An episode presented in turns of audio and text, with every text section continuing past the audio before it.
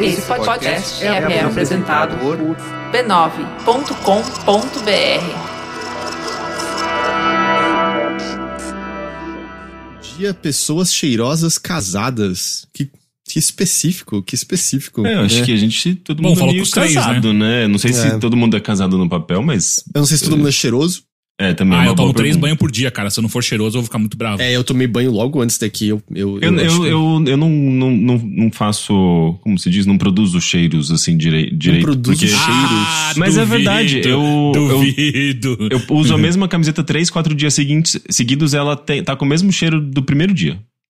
Henrique. É sério, eu ju- Não eu- eu fala chego pro isso ao Bruno, vivo, eu Henrique. chego- eu Esse chego é o papo Bruno- que tem só eu, você e o Heitor sentar na live, Rick. Não, não, não, eu, eu, eu tenho, eu tenho provas. Eu chego pro Bruno, falo assim, cheira essa camiseta. Ele cheira e fala, nossa, tá com cheiro de boa, normal.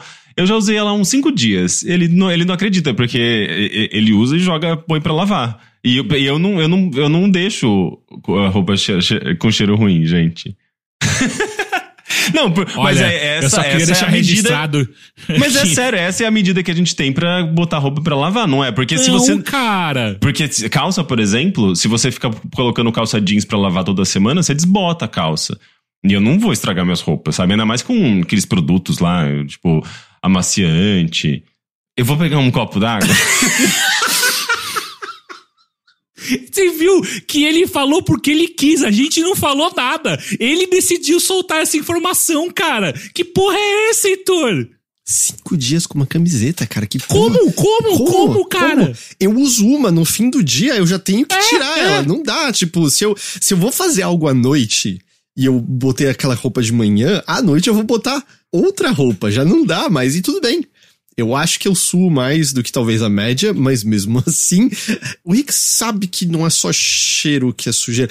Eu tava. Você viu uma matéria passando que, era homens Eu trocam vi a roupa de quatro cama? meses. É, Quatro meses na Inglaterra, né? Puta que pariu, agora eu sei de onde vem, é com o Henrique. Henrique, pra ele tá botando fone. Henrique, eu. conta pra gente uma coisa. É.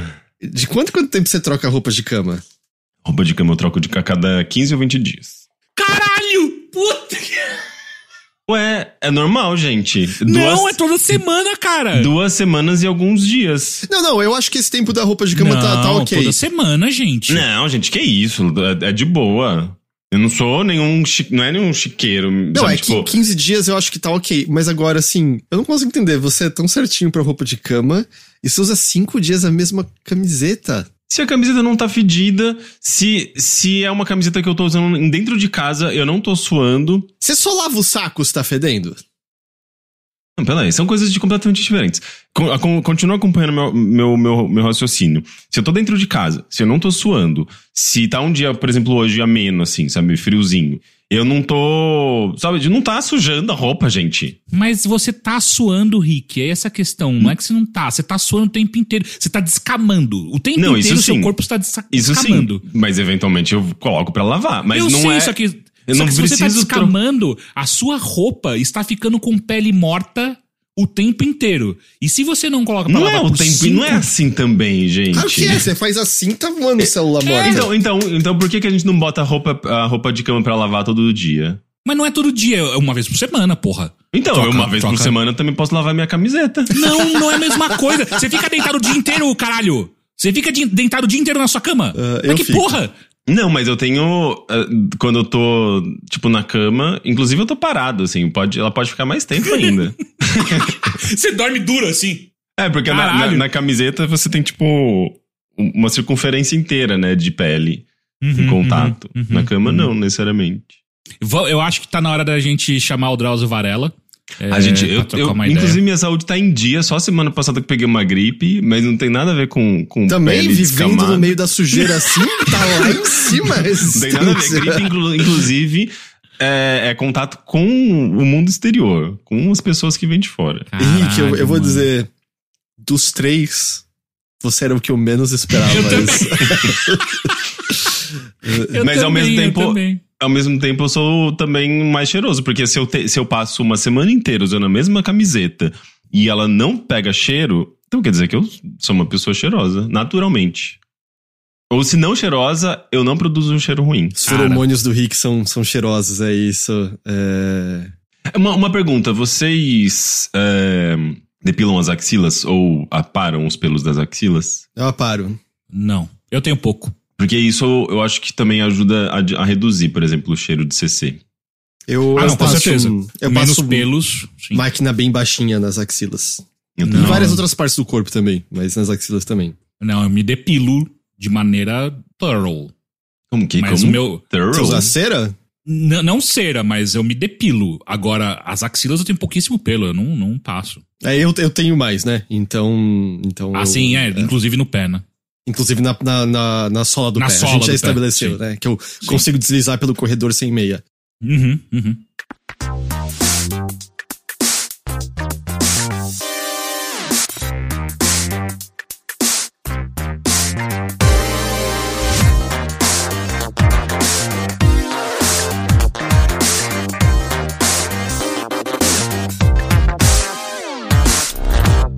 Saudações a todos e bem-vindos a mais uma edição do Mothership, podcast de videogames e outras formas de entretenimento eletrônico do Overloader.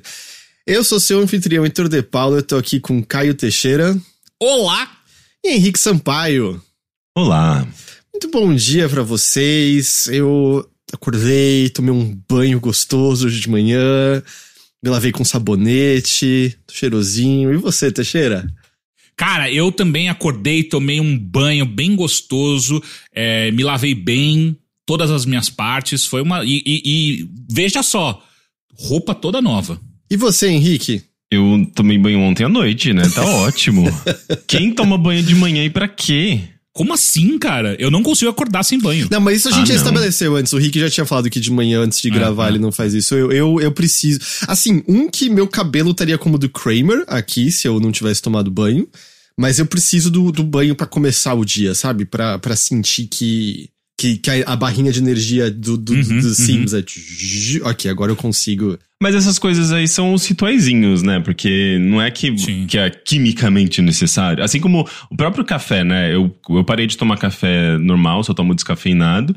E, tipo, normal, assim, tipo, eu tomo um café, a sensação que eu tenho é que eu tô tomando um café super potente, sabe? Que vai me dar energia, não sei o quê. Então é só o ritual em si que faz com que você calma aí, café estabeleça tem- ali o que é o começo do dia, sabe? Café tem químicos que, de fato, fazem coisas. Não é a mesma coisa que um banho. Sim. Banho é tipo. Hum, Ah, não, é. Sem dúvida alguma, né? Você tá injetando um negócio no seu corpo. Mas, mas mesmo, sabe, tipo, se eu tenho o mesmo efeito, ou pelo menos tenho, a tenho a sensação do mesmo efeito do café convencional quando eu tomo café descafeinado, então é muito psicológico também, sabe? O, o- o ritual dita o, o- o ritmo do seu dia. Então quer dizer que você, você tomou o café, independentemente de ser o café normal ou descafeinado, você já tá preparado pra começar o dia, sabe? Você já vem aquela, eu acho que energia natural do seu corpo, sabe? Porque faz parte da sua rotina. Po- Pode ser que tenha alguma coisa de ritual que de fato ajuda a dar uma acordada, mas é inegável a química da cafeína Ah, que vai sim. te dar um gás por mais tempo. Mas eu acho que muito desse gás é um gás que a gente não necessariamente está utilizando, hum, por exemplo, na produção, no trabalho. Às vezes é um negócio muito mais que, que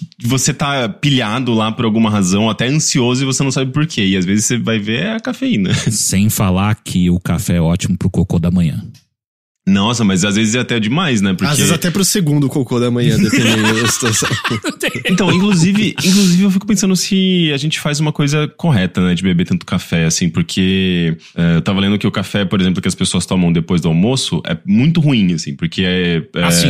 prejudica a absorção de nutrientes do próprio almoço que você comeu, Uhum. né? E tem essa coisa, né, o café ele estimula trabalho intestinal ali, né? Então, Uhum. assim, tipo, quão positivo é necessariamente isso, né? Porque você tá acelerando um processo natural seu que não que aconteceria naturalmente se você não tomasse o café, né? E eu não sei se você deixa de, de, de, de ganhar alguns nutrientes a mais ali, sei lá.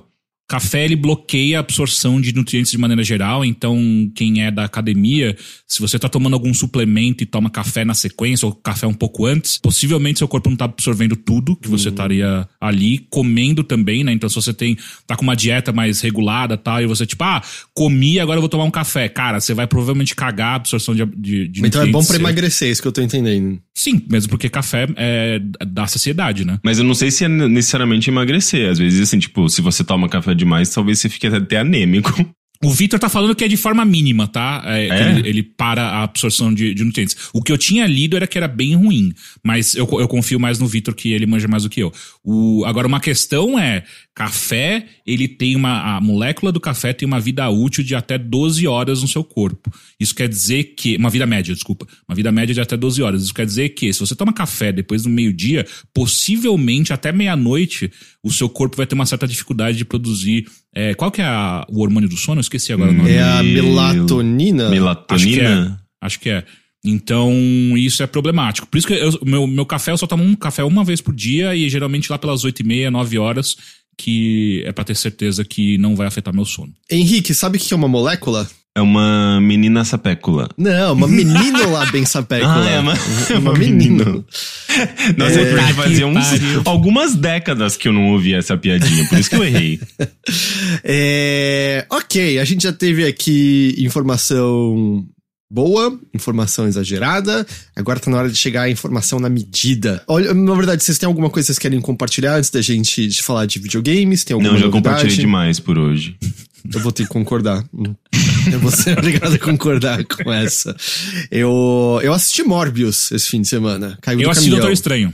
Caiu do caminhão. Eu, eu, eu, não, eu não assisti nenhum Homem-Aranha recente, não assisti nenhum, eu resolvi ver Morbius. Mas esse é o podcast da, da, da- da quinta-feira. É, eu só queria, eu só queria falar isso antes.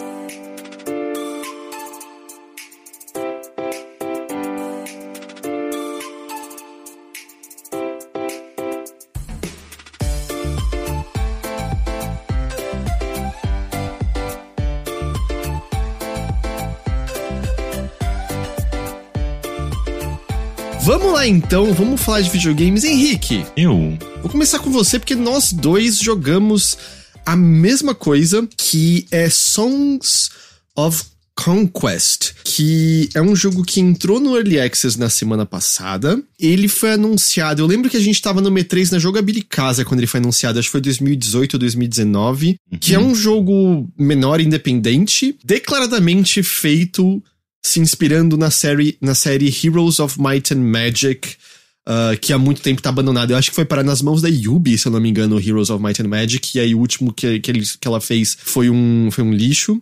Ela chegou a fazer uma, uma, uma versão. Não, não dá nem, nem pra chamar de remasterizada, né? Mas ela fez uma versão assim, enhanced do Heroes of Might and Magic 3, que é o mais adorado, lá no Steam. Só que as pessoas não gostam dessa versão. É mais fácil, é melhor botar mod no original do que esse remaster que eles fizeram. É melhor. Tem, tem um mod, tem uma versão, digamos, definitiva do Heroes of Might and Magic 3 feito pelo, pela comunidade. E daí você pode pegar o jogo original, ou mesmo essa versão do Steam, e aplicar esse, essa versão feita pela, pela comunidade, que daí você tem o jogo eh, em sua glória. Assim, e é o melhor jogo da série, né? de- Esse de 99, se eu não me engano. É, eu, eu, sempre gostei mais do 3 do que todos os outros.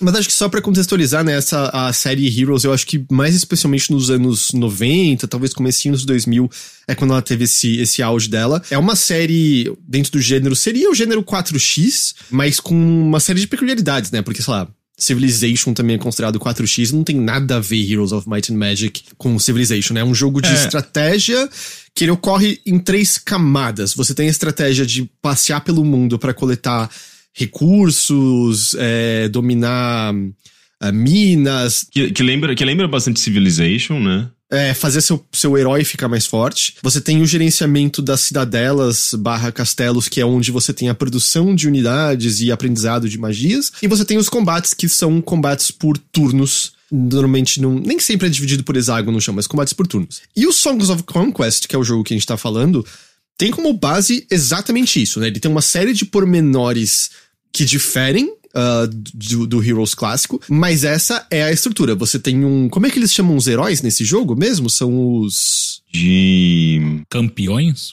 Não, esqueci o nome. É, tem tem um nome para suas unidades que são os heróis. Elas têm as unidades de soldadinhos que lutam com você, porque o seu herói em si não é controlado na luta, ele só solta magias, se você assim escolher. E aí tem esse esquema: você vai dominar as cidadelas que vão determinar a sua produção de novas unidades e aprendizado de algumas coisas. Você vai andar pelo mapa coletando recursos, dominando minas, é, coletando artefatos, lutando contra inimigos soltos. E você vai ter os combates, que são essas lutas por turnos É, exatamente. Então, assim, na sua base é isso que você tá fazendo, né? Um jogo de estratégia cuja fórmula a gente sabe que funciona, porque Heroes é muito bom, né? Sim. É, essa mistura bem clássica de RPG com estratégia, né? Ou estratégia bem 4X. E é exatamente isso, né? Não tem nenhuma grande novidade, assim. Ele muda um ou outro elemento da fórmula do Heroes of Might and Magic 3, é, como, por exemplo, o sistema de magia, que é um pouco diferente.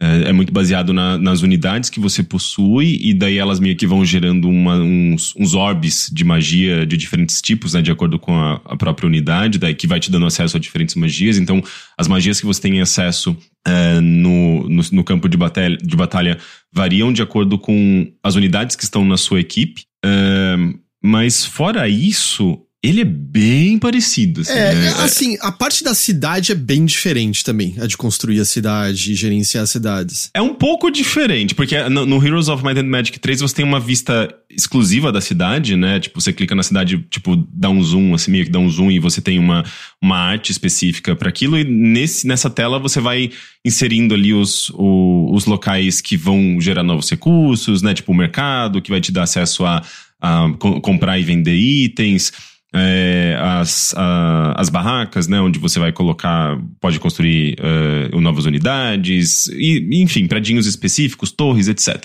Nesse daí você tem, no próprio cenário, né, no próprio mapa, você tem os espacinhos lá, uh, onde você pode construir determinados tipos de construções, e daí, daí você, conforme você vai dando upgrade, né, conforme você vai melhorando as unidades, as unidades não, as uh, os prédios e as suas construções, inclusive a própria base principal, né, o pau, que é o seu castelo, você vai tendo acesso a novas áreas maiores, né, onde você pode construir uh, propriedades uh, maiores e mais, uh, mais caras também, mas que podem gerar algumas coisas a mais, inclusive te dá acesso a a árvore, bem entre parênteses, de tecnologia, né? De habilidades ali que você pode construir pesquisa, e melhorar. Né? É, de pesquisa, que você pode melhorar algumas coisinhas. Não é, não é exatamente uma árvore, porque não, não tem uh, branches, não tem os galhos.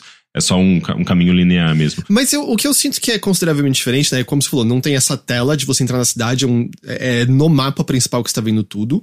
Mas você não tem como em uma só cidade fazer absolutamente tudo que dá para fazer ali. Enquanto no Heroes você conseguia totalizar, né, meio que uma cidade. No máximo, eu não lembro se no 3 já tinha isso ou se é a partir do 4. Você tem evolução de unidades que fazem uma bifurcação e aí você tem que escolher qual das duas você quer. Mas nesse jogo, no Songs of Conquest, eu tenho sentido que é uma parte integral da estratégia e, e, e tenha cautela ao me ouvir sobre isso, porque eu tô tomando uma sova linda de todos os inimigos. Eu não consegui uhum. terminar uma, um mapa até agora. Eu sempre morro antes. Mas qual achando... você diz? Você diz no modo uh, skirmish? No é, eu não eu joguei. É, o escaramuça. Eu joguei só uma missão da campanha. Eu fui pra escaramuça direto, que foi sempre assim que eu joguei Heroes. É, porque o, a campanha não tá sendo muito legal. A campanha, mas, mas pare... pelo menos a primeira missão é um tutorialzão só, né? Mais nada a, a, primeira, pelo menos. Mas, mano, no, no, eu boto, sabe, qualquer mapa, ligo a IA do, pra, pra seus computadores, nem joguei contra outros humanos. Eu tô sendo destruído sempre. Caramba, sério?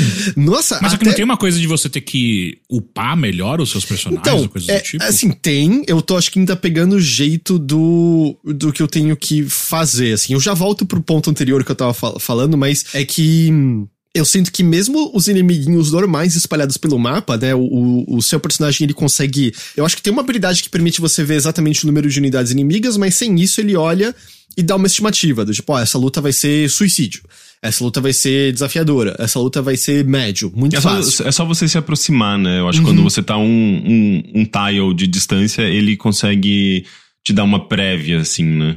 E aí tem umas lutas que aparecem médio. Pô, médio, vamos lá, né? Médio. Mas então, médio é, é, bom você já evitar, porque você vai perder muita unidade. Exato, eu venço, mas é uma vitória de pirro. Eu saio com um bichinho vivo ali depois. Não, é, você tem que evitar. Porque assim, se você o, o, ideal nessas batalhazinhas básicas é você construir uma estratégia que você não perca nenhuma unidade, ou que você perca muito pouca unidade, para você continuar a dar continuidade. Senão, se você perde você suas unidades, castelo, você vai ter que voltar, tem, é. É, reabastecer né, o seu exército. E, e, e, por que que eu digo que eu, eu sinto que a maneira como as cidades funcionam, eu acho que é uma diferença meio considerável, porque para mim tá mudando como a estratégia é aplicada muito em relação a como era no Heroes. Porque no Heroes, eu sinto que o seu castelo era autossuficiente. Você podia focar numa só cidade, você ia ter um pouco de dificuldade de mobilidade, mas dá para aquele negócio ser uma fortaleza e você produzir heróis a partir dali e ter unidades muito fortes. É, no, no Songs of Conquest, ele tem, por exemplo, a, o maior tipo de cidade. É, você vai melhorando pouco a pouco e vai aumentando o tamanho dela e você abre, né? Primeiro tem uns espacinhos pequenos, aí tem os espaços médios e aí tem os espaços grandes. Mas eu acho que você no máximo vai ter dois espaços grandes, sendo que você tem sempre pelo menos três ou quatro construções grandes para colocar naqueles espaços. Além disso, as constru construções grandes e médias, volta e meia tem pré-requisitos de construções pequenas para uhum. para serem colocadas.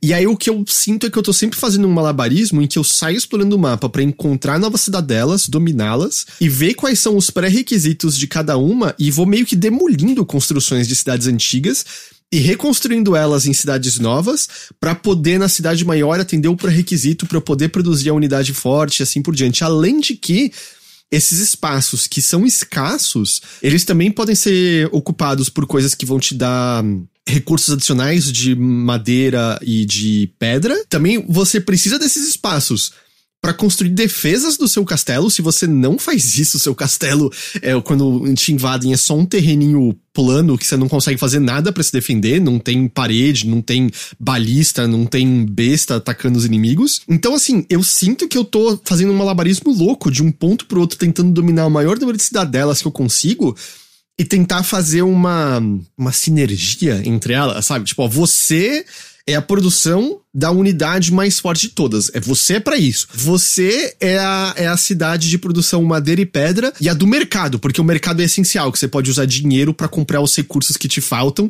porque se você não faz isso, você não vai ter os recursos mais raros rápido o suficiente e não vai conseguir fazer as construções avançadas. E a principal é onde eu tô fazendo as unidades meio básicas em grande volume. Então, assim, eu eu acho que a expansão, né, um dos, um dos X do 4X, né, expandir, eu sinto que tá muito forte na mecânica de Songs of Conquest, porque se você não expande o mais rápido possível, você literalmente não vai ter um terço dos tipos de unidade que o seu, o seu campeão pode pode produzir, e você vai se ferrar porque o computador vai muito rápido ficar mais forte que você. Sim, é, faz Mas sentido. isso é no até- skirmish. É, no skirmish, na, na escaramuça, Teixeira.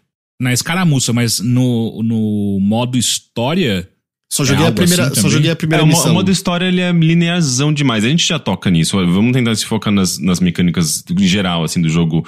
De quando ele te solta, que é o modo multiplayer, que eu acho que é a, é melhor maneira de jogar esse jogo mesmo, assim, tipo, a escaramuça e o multiplayer. Eu ente, é, é, eu, eu concordo totalmente, porque no, no Heroes of Might and Magic, você, quando dominava um outro castelo, ele era um castelo parecido, igual ao, ao primeiro, né? Tipo, a evolução dele poderia ser idêntica à primeira. E, e aqui também, só que você, além de ter outros castelos, né, que geralmente são ocupados por outros jogadores ou com computadores, você também tem as vilas menores, né? E nessas vilas menores, de fato, você não consegue construir tudo, porque você não consegue.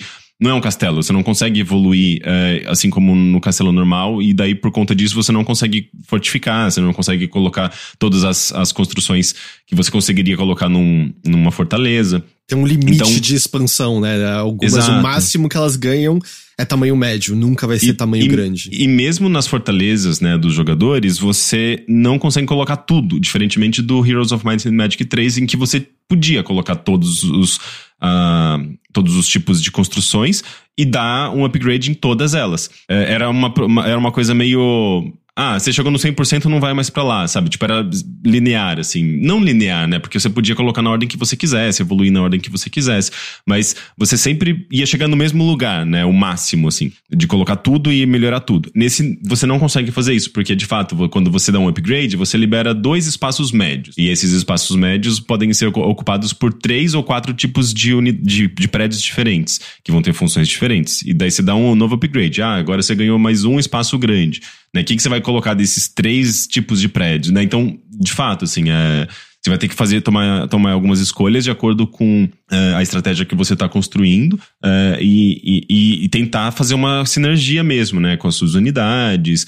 Então, por exemplo, se você começa o jogo com um personagem é, que que é focado em, em, unidades à distância, que dá danos adicionais a unidades à distância, e você começa a investir nisso, né, na, na evolução desse personagem, então é melhor você construir unidade, é, prédios que gerem unidades de, de, de, de, tiro, né? Tipo arco e flecha e tudo mais. para você tentar criar essa sintonia, né? Entre o, o seu estilo de jogo, o personagem que você tá jogando e os seus, seus, seus terrenos ali, né? Suas propriedades. É, e eu acho legal isso. Isso, de fato, é uma coisa que eu acho que talvez seja mais complexa em relação ao jogo original. Eu acho até que eles. E tá em Early Access, né? Eu acho que a gente mencionou, mas tá em Early Access. Então, hoje mesmo eles estavam lançando umas anotações de patch. Uma das coisas que eles estão fazendo é até diminuir a dificuldade da missão 3 e 4 da campanha, porque tava todo mundo achando muito difícil. Eu passei, eu passei, eu acho que da 3, da 3 ou da 4? Eu passei delas nesses dias, eu não senti tanta dificuldade. Você passou da dificuldade treta, então. Mas você ajusta a dificuldade? Não, eu, tava, eu tô jogando tudo no médio, eu acho. Não mexo muito na dificuldade. Ah, eles só falaram que na campanha eles iam diminuir na 3 e na 4 e que a IA fácil vai ficar mais fácil também do que.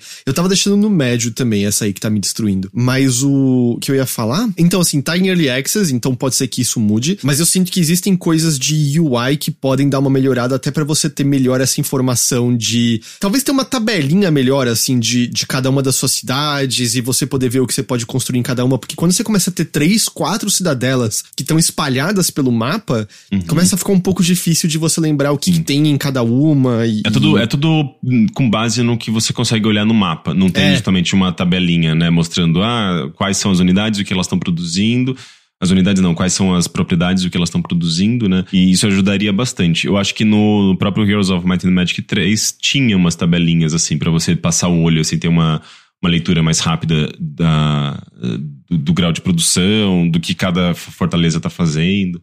Mas eu acho que esse tipo de coisa que dá para eles irem arrumando no processo desse early access, pegando, pegando feedback, porque é, é justamente isso que você falou. É tudo muito mais visual. É o mapa que você tá olhando. E assim, eu não sei qual é a sua opinião, Rick? Eu acho o jogo ridiculamente lindo. Eu gosto é lindo, né? muito do visual. O visual dele é uma mistura de. É um 2D e meio, assim, né? Ele tem um mapa 3D, mas todos os elementos são 2D. Então você tem ali o castelinho, por exemplo, né? mas quando você passa a câmera por ele, você tem a questão da profundidade, né? Ele é um elemento 2D, assim como as torrezinhas que você coloca do lado, mas aí conforme você vai passando o, o mouse, você vê, né? Tipo, você tem esse efeito de profundidade, você tem iluminação. É, os, os, riachos que se formam, né, os, nos arredores, assim, eles são 3D, mas é todo texturizado, né, com um pixel art.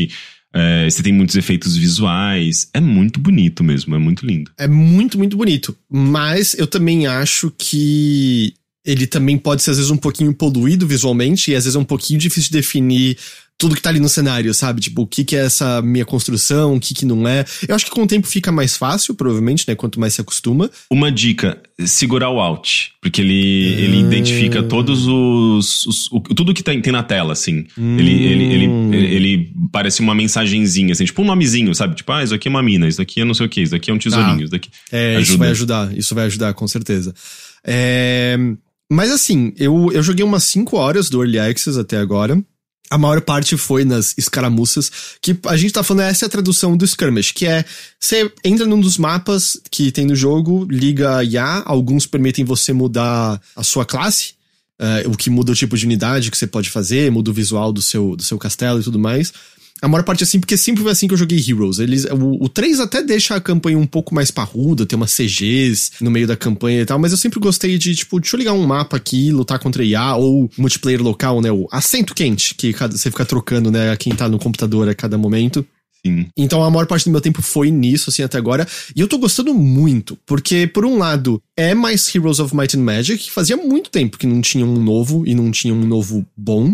E eu acho que é uma fórmula maravilhosa. Eu gosto muito desse, desse tipo de estratégia. Ela é muito, muito boa. Ao mesmo tempo que Songs of Conquest tem claramente as próprias ideias, né? O, o esquema de magia que o Rick tava mencionando, que é totalmente diferente. É quase como se cada unidade sua fosse também um terreno de Magic. E aí ele dá um tipo de mana específico, e aí essa combinação de tipos de mana permite você soltar magias diferentes. Eu sinto que ainda mais do que no Heroes, no Heroes já era muito importante, mas o nível do seu campeão é extremamente importante, porque não só você vai ganhando esses bônus pra, sei lá, mais ataque corpo a corpo, mais defesa contra longa distância, mas uma diferença também fundamental é que os seus campeões começam podendo ter apenas três espaços para unidades com eles. E você, quando sobe de nível, tem que escolher se você quer poder ter mais unidades com você ou ganhar esses bônus. Então, se você não põe isso, você sempre só vai ter três unidadezinhas, o que é muito, muito pouco. E é sempre uma escolha de quando que é a melhor hora de você poder expandir para ter mais unidades, quando que é melhor focar para ter mais bônus, etc, etc. É, hum. Então ele, ele tá muito, muito gostoso. Eu falei, eu só tô tendo isso de. Eu tô achando ele bem desafiador, ao mesmo tempo também que eu acho que tem aspectos de entender o que, que ele tá pedindo, né? Por exemplo, isso que eu falei do mercado, o mercado é, é essencialmente isso. Você pode usar. O jogo tem ouro e acho que tem cinco recursos diferentes, que era o que Heroes tinha. Você tem pedra, madeira, cristal, é, tecido, né? Seda e um outro negócio lá. Acho que são cinco. Tirando pedra e madeira, todos os outros são relativamente raros. É mais difícil você encontrar no mapa, é mais difícil você encontrar minas que dão isso. Mas eu sinto que em Heroes você sempre conseguia segurar as pontas até encontrar. Nesse jogo me parece essencial de construir um mercado porque no mercado você pode usar ouro para poder comprar diretamente esses recursos. Porque se você esperar para você encontrar no mapa, demora muito para você poder construir as unidades mais avançadas. Então eu, eu sinto que eu tô começando a entender o tipo de estratégia que ele tá pedindo, o tipo de velocidade que ele tá pedindo. Porque eu tive várias vezes que eu achava, pô, agora eu tô bem. Aí chegava os campeões do, do computador, fechava em mim, pronto, eu tava morto em, em dois turnos, uhum. assim, e acabava. Ainda mais que quando você sai de uma batalha, você já sai um pouco fragilizado, e se você tem um outro combate logo em seguida, pode ser bem perigoso, né? Uhum. E, daí, e daí, se você perde o seu, seu campeão, né? Se você perde esse combate e, e o seu personagem morre, ele meio que. Você pode meio que ressuscitá-lo, porque ele fica meio disponível na taverna lá no seu castelo. Só que você tem que pagar uh, não só o ouro, mas também algumas, alguns desses recursos. E se você não tiver esses recursos você tem um tempo até conseguir trazê-lo de volta, né? Se você não conseguir esses recursos durante esse tempo, você perde ele para sempre, sabe? Durante esses quatro ou cinco turnos. Né? E, e já aconteceu, assim, situações em que, ah, eu tenho que recuperar o meu personagem aqui no level 14, sabe? tipo, super evoluído, cheio de item, não sei o quê. Só que eu não tinha, eu acho que uma, algum, algum minério lá que ele pede e eu não tinha mercado. E até eu construir o mercado ia ter que ia demorar alguns turnos. E eu não tinha nenhum lugar por perto para eu conseguir esse minério. Eu falei, foda-se, vou perder esse personagem. é, além de tudo, você perde os, os seus artefatos quando você morre, né? É. Se for outro campeão, ele rouba de você os artefatos. Se for um, um NPCzinho qualquer, ele cai no chão. E eles dão muita vantagem, né? Dependendo do que do, do benefício. Caralho, mas deles. é muito punitivo. Puta que pariu. você não quer morrer. E tipo, no Heroes, pelo menos, você tinha a opção de fugir no meio da luta, que aí o herói podia ser recontratado na taverna e ele vinha com os artefatos. No Songs of Conquest. Que é, uma, que é mas é que é basicamente como, como se ele tivesse perdido, né?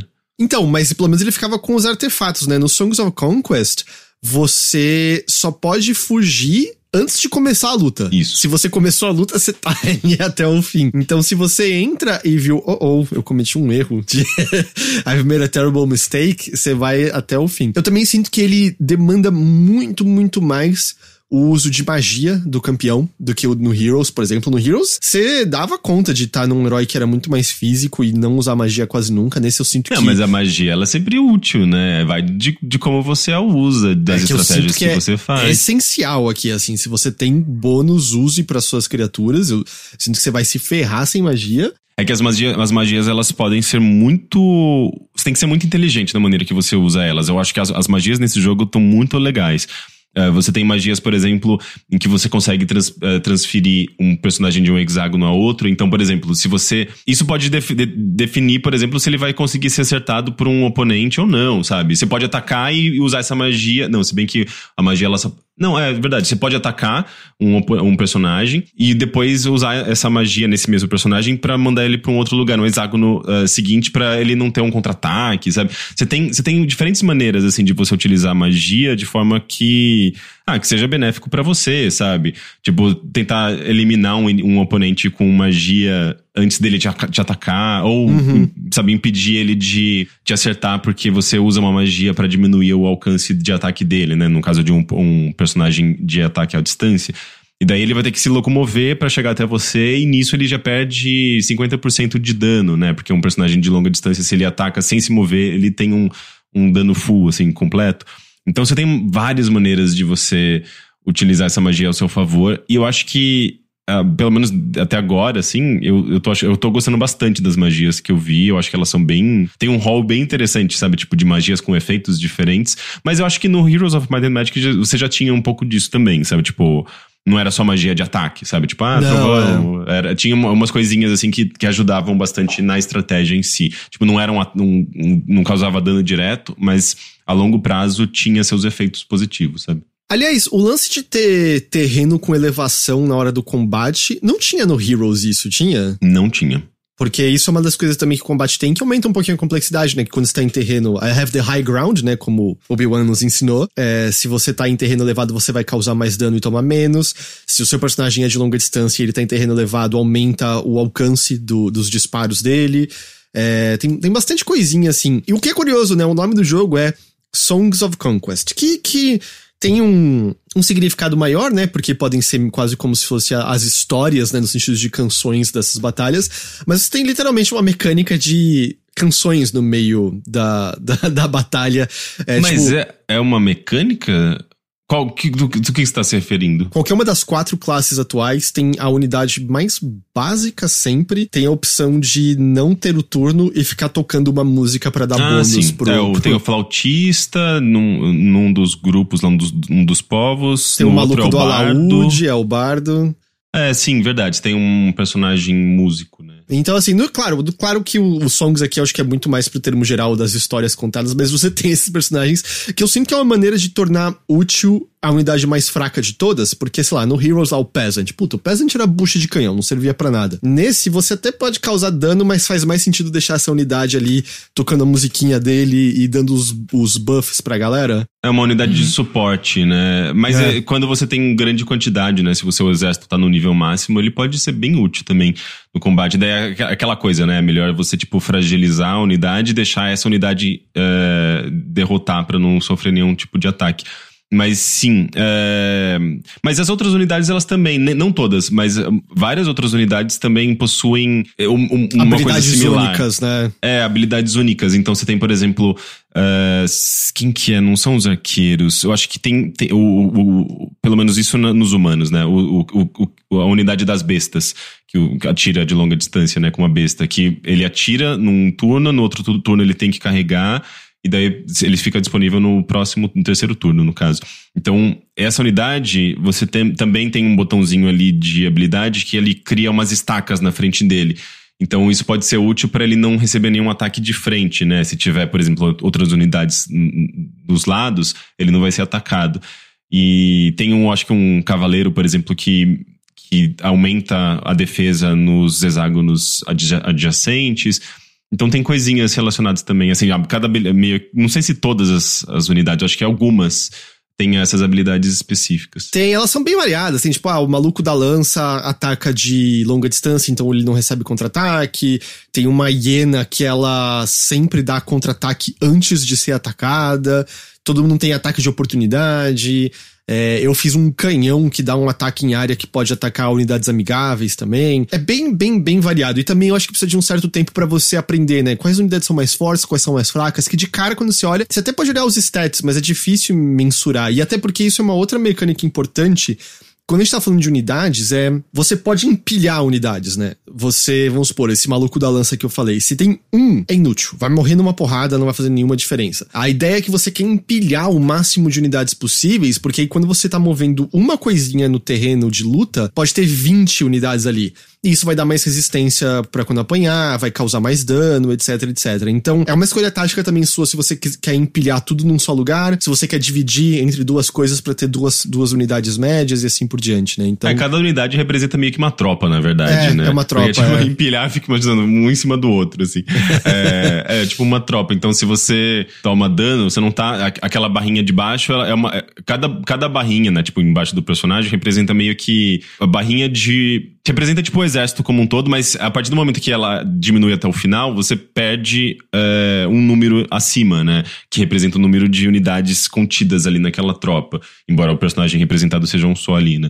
Então, tipo, é meio que isso, assim, é... Você tem tanto a, a saúde daquela, daquele grupo, quanto o, o- o número de unidades contidas naquela tropa. Eu tô curtindo bastante. Eu acho que eles eles foram muito honestos em, olha, a gente tá querendo fazer um novo Heroes of Might and Magic. E eu acho que eles fizeram ao mesmo tempo que tem uma série de coisas que, que são próprias de Songs of Conquest, né? Eu sinto que se você já jogou Heroes of Might and Magic, você sabe jogar Songs of Conquest, mas tem uma série de pormenores que tornam ele diferente o suficiente. Eu, eu também tô animado pelo fato dele estar em Early Access, porque eu acho que tem muita coisa que pode mudar de maneira interessante. Por exemplo, a gente tava falando da árvore de pesquisas. No momento atual, toda, todas as árvores de pesquisa estão presas nas construções finais, que são as construções grandes. O que eu acho que faz com que demore um pouco para você poder chegar no ponto do jogo em que elas começam a aparecer ali. Eu não sei se seria interessante dar uma equilibrada e fazer alguma delas estar na posição média, assim por diante. Tem que ver como é que o pessoal tá sentindo. E eu tô muito curioso se ele só tá muito, muito difícil mesmo, ou eu sou ruim, não sei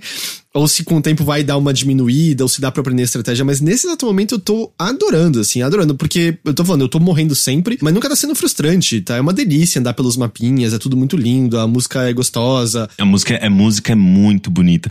A música, ela, ela tem, ela é meio instrumental, né? Tipo, é uma música instrumental que eu não sei se tem, de fato, uma orquestra ou se é só, tipo, um software que realmente simula perfeitamente bem os timbres dos instrumentos. Mas é uma música orquestrada, instrumental que lembra muito, né, as músicas dos, dos jogos originais, né, especialmente do 3 em diante. As trilhas sonoras do Heroes of Might and Magic são majestosas, assim, tipo, do 4 ou do 5, se não me engano, eu lembro que eu ficava embasbacado, assim, você tem corais, é tipo, ela é expansiva, grandiosa, assim, é um negócio de cinema, sabe? É absurdo. É, e essa tá, tá seguindo, acho que ela não é tão expansiva, assim, ela é um pouco mais escondida, melancólica até, é, mas ela é muito bonita e é muito curioso. Tem duas músicas desse jogo que lembram muito, muito duas músicas da Bjork. Eu tenho certeza ah, é? que, que o, o, compositor se inspirou, ainda mais que é um jogo sueco, tem ali uma coisa de propriedade, de, de, sabe, de uma proximidade com Islândia, com músicas nórdicas, né? Tem uma, é, uma música, eu acho que é muito parecida com a música da Bjork do Dançando no Escuro, né? Que ela compôs pra trilha sonora do Dançando no Escuro. E outra é muito parecida com uma música de um álbum recente dela. Eu não lembro exatamente qual, qual música.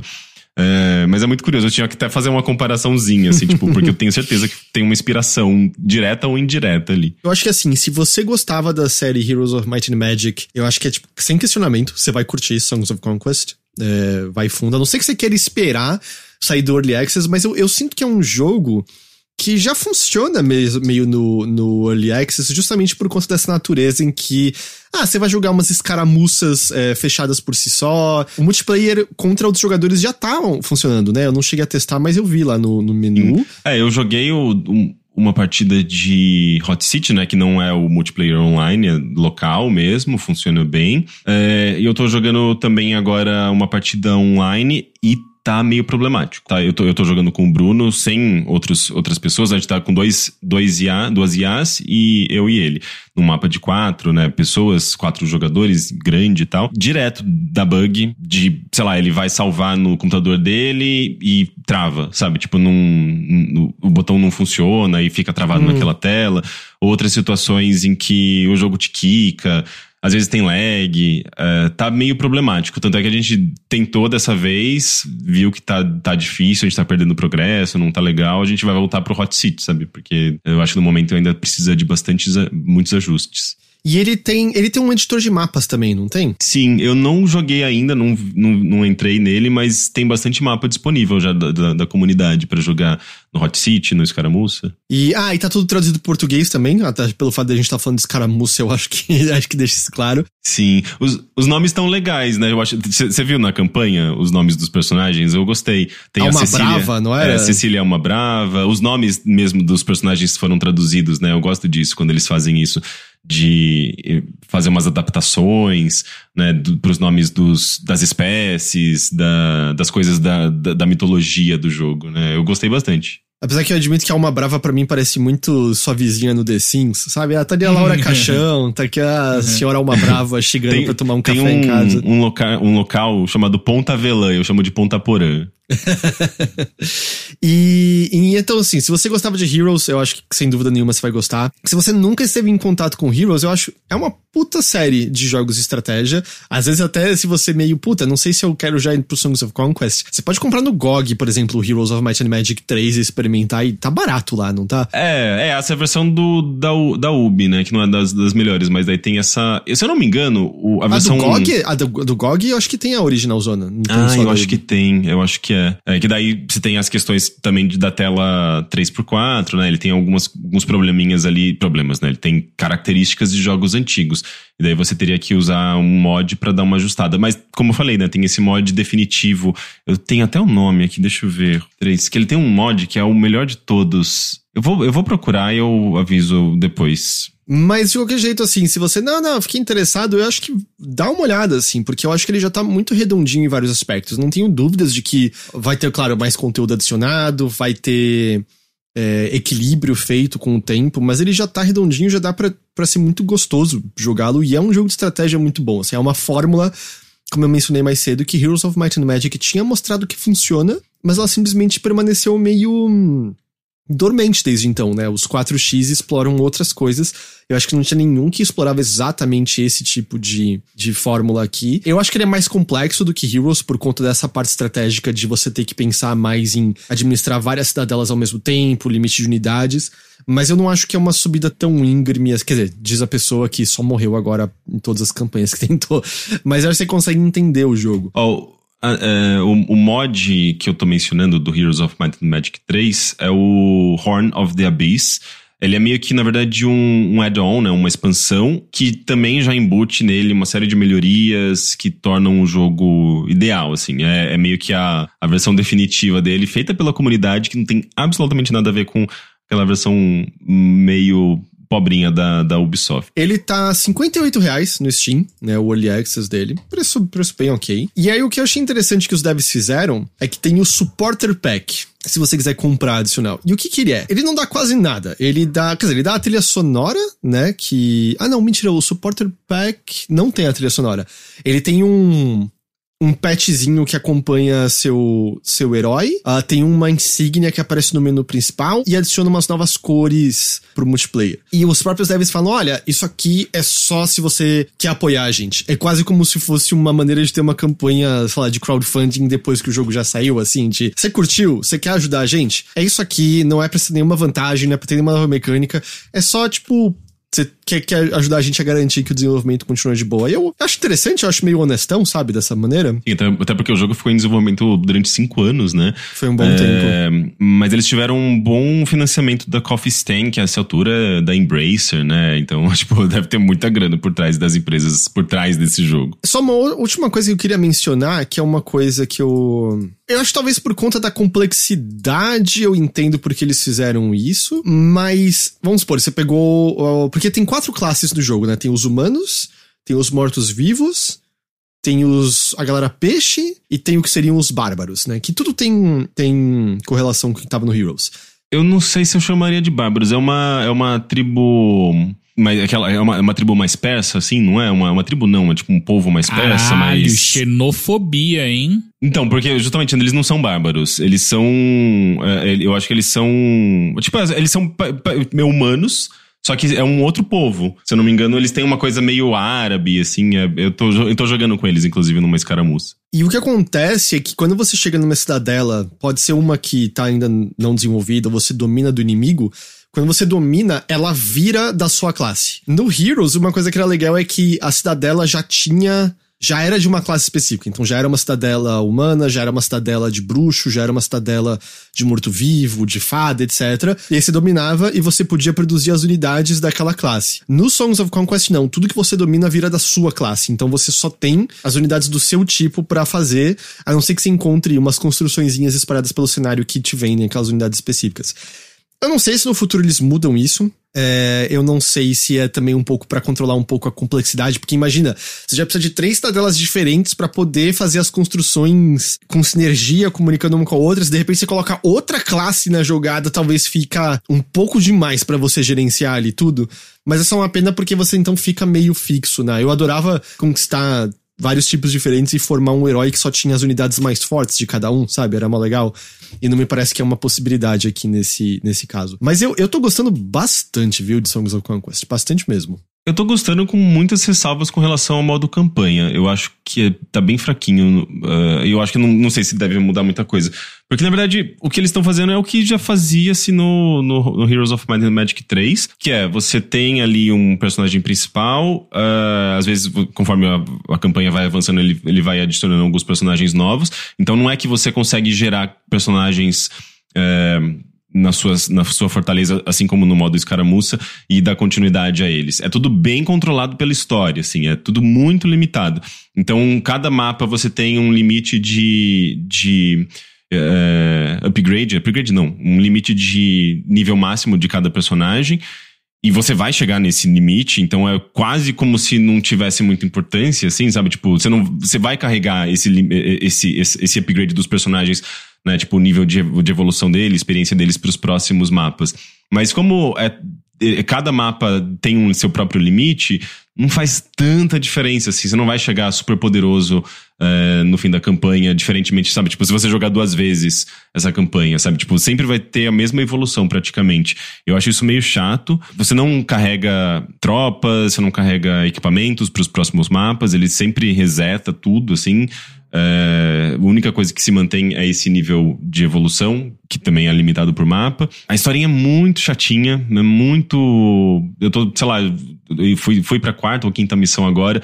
Não aconteceu quase nada, sabe? Tipo, ah, estamos descobrindo que os povos da floresta e os povos dos, dos mortos-vivos se aliaram e estão atacando os humanos e quebrando a lei que foi estabelecida de paz entre os dois povos e por que isso está acontecendo. Assim, tipo, é uma, é uma coisa muito repetitiva, não vai para muito para muito lugar, daí você vai conversar com um barão de não sei de onde, eles estão também invadindo suas terras. Assim, tipo, não tem muita história, sabe? Tipo, não tem muito desenvolvimento de história, embora o texto seja bem escrito, sabe? É, tem mais uma coisa de lore, de apresentar personagens, situações, mas não, a história tá, tá, muito fraca e é tudo muito. Eu odeio essa coisa muito estereótipo de videogame, sabe?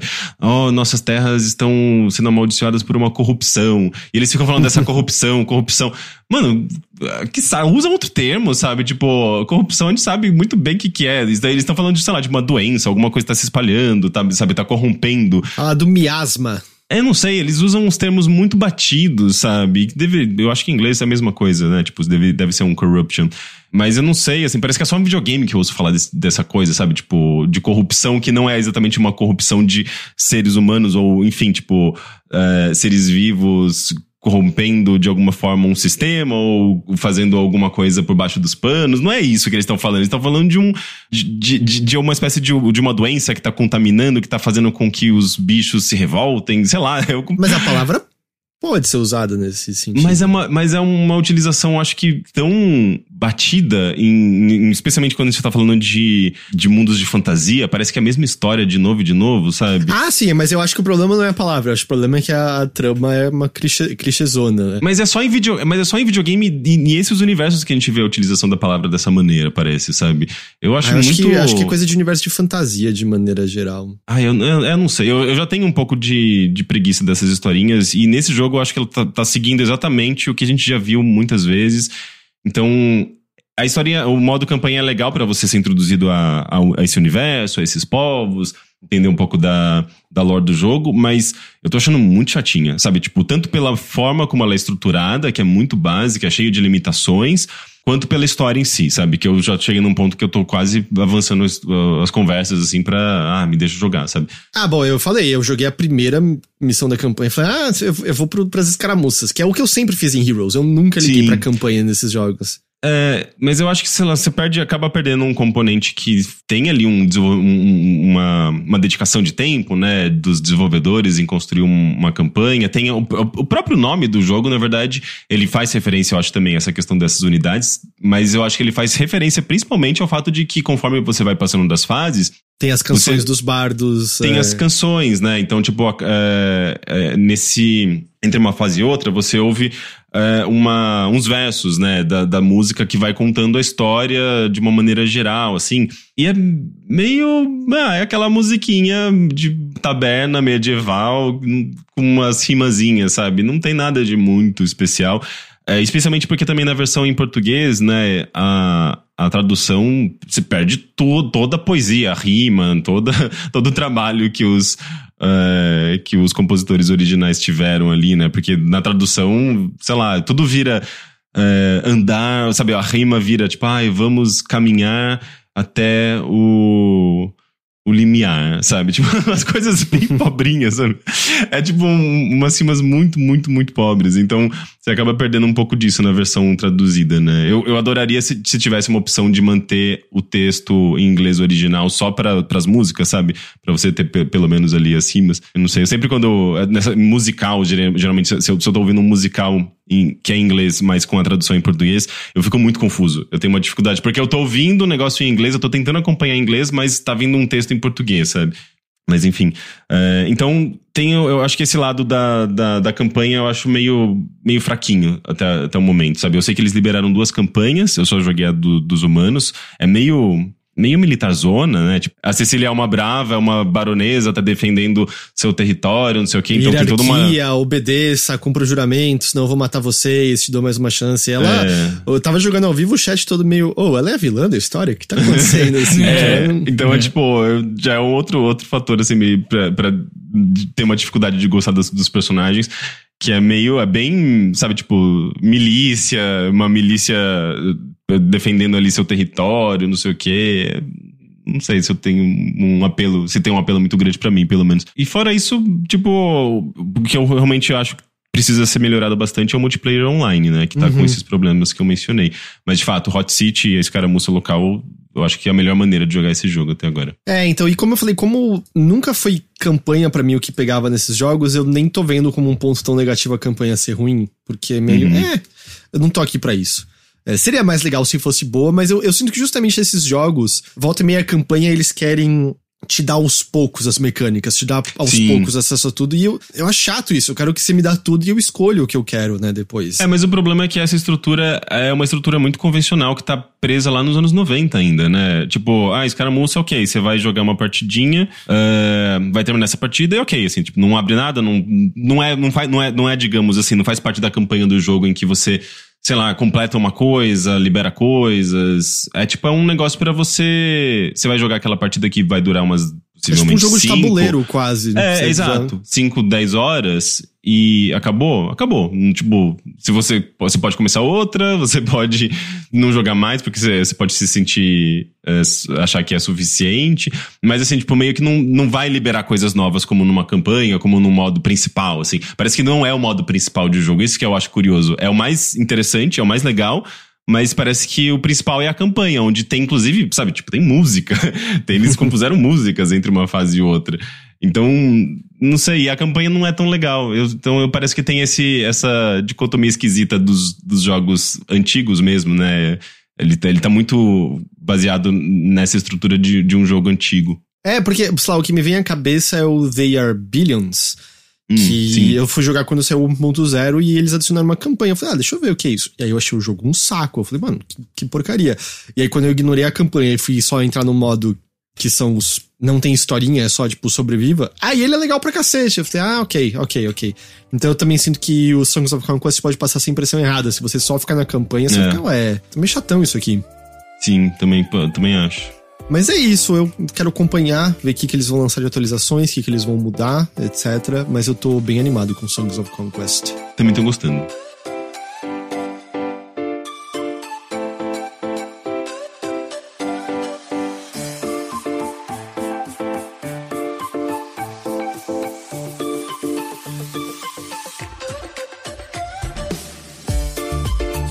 Caio Teixeira, Pois não. a gente vai pra longe agora, nada a ver com a estratégia, nada a ver com tática. A gente vai pra. Pro quê? Pra algo mais visceral, pra reflexo, pra sal, pra sacrifício. Uhum, pra uhum, caçar uhum. magos e usar pedaços deles pra fazer armaduras. Sim, perfeito. Obrigado. A gente vai pra Salt and Sacrifice. Perfeito, vamos pra Salt, Salt and Sacrifice. Ah, você não jogou nada, né? Não, eu, eu assisti o Sushi jogar por umas duas horas.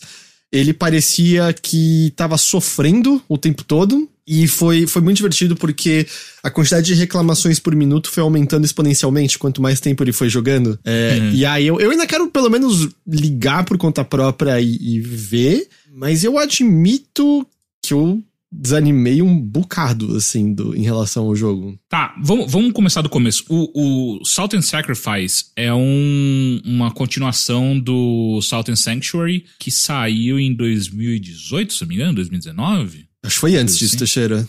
É? Eu acho que sim. Eu não gostei do primeiro, né? Eu achei ele, eu achei que ele prometia algumas coisas interessantes, mas no final ele não entregava nada legal de verdade. 2016. Então, Salt and, and Sanctuary, oh, é, Sa- Salt and Sacrifice, ele meio que mantém uma coisa muito parecida com o que você jogou lá. Ele tem algumas mudanças ah, drásticas em mecânica e tal, mas só que de maneira geral você sabe o que você tá, tá- o que você vai jogar se você jogou o primeiro.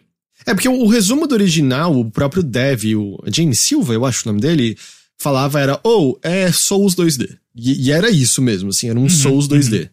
Nossa, mas assim, tipo, também não é como se fosse uma baita novidade. A gente tem quantos Souls 2D a essa altura? Aham. Mas era 2016, né, quando Ah, tá, ele ok. saiu, era outra, era Verdade. diferente ainda. É, e em grande medida é, permanece a mesma coisa, tá? É, é um Souls 2D. Eles colocaram algumas coisas diferentes, tal, que eu vou comentar um pouco mais pra frente, mas é basicamente um Souls 2D, onde você, o seu personagem é um, é um hack, and sla- hack and slash 2D, né? Que você é muito focado ou parry ou desvio, né?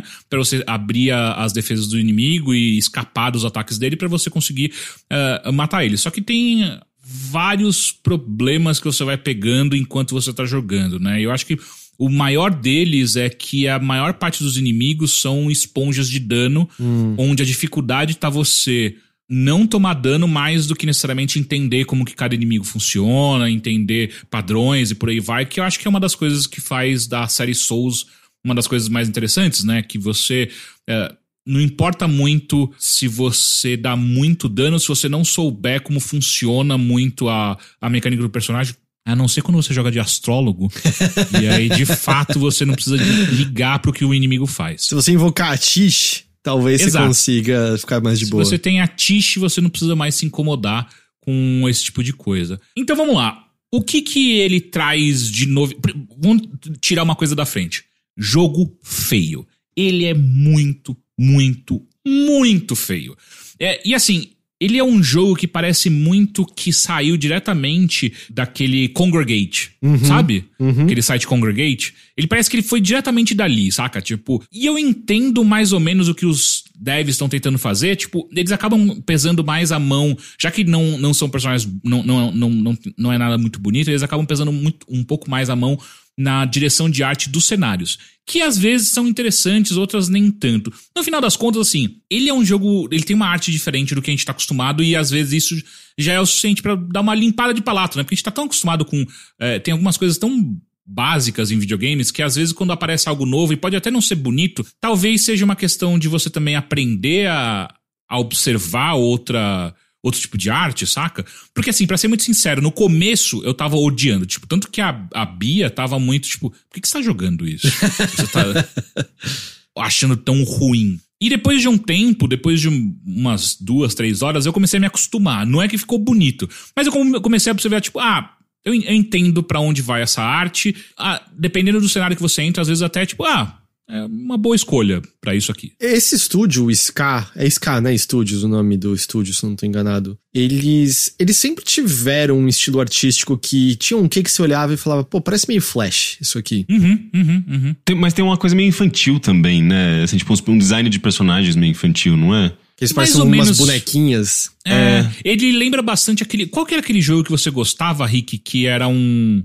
Você tá, a gente tava na arena ainda na época que você. que tinha o, o Dust lá, o, o Nono Powder lá, que você gostava? Nossa, gente, sumiu da Gli- minha... Glick, Glitch. glitch. Glitch. Glitch. É, é, é, é, é. Ele lembra um pouco Glitch, saca? Ainda mais no- na movimentação dos personagens, sabe? Porque a, a impressão que dá é que o torso tá sempre parado e o que me mexe são só os braços e pernas, sabe? Às vezes um pouco a cabeça. Que parece animação flash pra caramba, isso. é. Exato. Animação exato, de exato. recorte. E se você pegar os jogos antigos da SK, quando, quando o estúdio era. Ainda um estúdio pequeno, mas quando era ainda menor, quase sinto que foi piorando o visual, porque antes do Salt and Sanctuary teve o Charlie Murder, que era um jogo de beat'em up, eh, okzinho. Mas antes disso, teve os dois jogos Dishwasher, Vamp Undead Samurai Slayer, era um lance assim. Uhum, Que eram mó legais, eram tipo Devil May Cry 2D. Eu adoro aqueles jogos. E aí o visual lá, como era tudo mais escurão e também era, sei lá, 2010, 2009, era diferente, sabe? Eu, eu concordo, eu, eu fiquei olhando pro visual do Salt and Sacrifice e fica. O que tá acontecendo aqui exatamente? Porque eu acho que a coisa que mais incomoda no visual não é necessariamente a, a animação dos personagens, tal, ou até mesmo a escolha artística da coisa.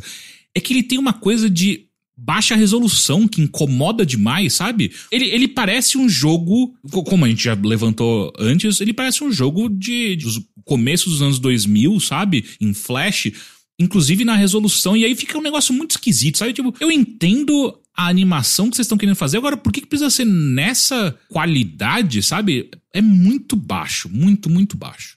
Enfim, beleza. Se você conseguiu ligar o jogo, olhar pra essa arte e falar assim, tá, eu vou jogar. Apesar disso, eu vou jogar. Eu acho que tem coisas interessantes nesse jogo que, que valem a pena ah, mecanicamente pra você jogar. Só que você precisa de fato se forçar. Porque o início desse jogo é muito, muito lerdo. E, ele, e não só lerdo, como ele também é muito repetitivo. Você já jogou esse jogo trocentas vezes. Então é. Cara, você vai encontrar personagens. Você vai encontrar inimigos. é, de- primeiro, é, é, é, toda a temática do jogo é exatamente o que o Rick falou. É a coisa mais videogame do mundo. Ah, é. É um mundo onde magos são os grandes vilões e você é um inquisidor que você tem que caçar esses magos. E não só isso, quando você caça esses magos, você tem que comer o coração deles pra você limpar e absorver o poder deles e limpar a área onde eles estão. E, e como você faz esse essa coisa terrível, né, que você tem que arrancar o coração do mago pra você comer e por aí vai, você é, você o, o seu personagem é um um criminoso. Né? E você, tanto que no começo do jogo, quando você tá criando o seu personagem, você escolhe qual crime você foi acusado pra você se tornar um inquisidor. Cara, foda-se, sabe? Tipo, e, e- é aquele tipo de jogo que ele pega coisas que você já tá acostumado com videogames, e, e- e- inclusive com a série Souls, ah, e só muda o nome. E- então, no final das contas, são coisas que você já tá acostumado, só que você tem que aprender de novo o que, que aquele negócio faz, porque o nome é diferente. Só que, tipo, cara, é a mesma coisa, dá, dá um nome parecido. Então, tipo, poção.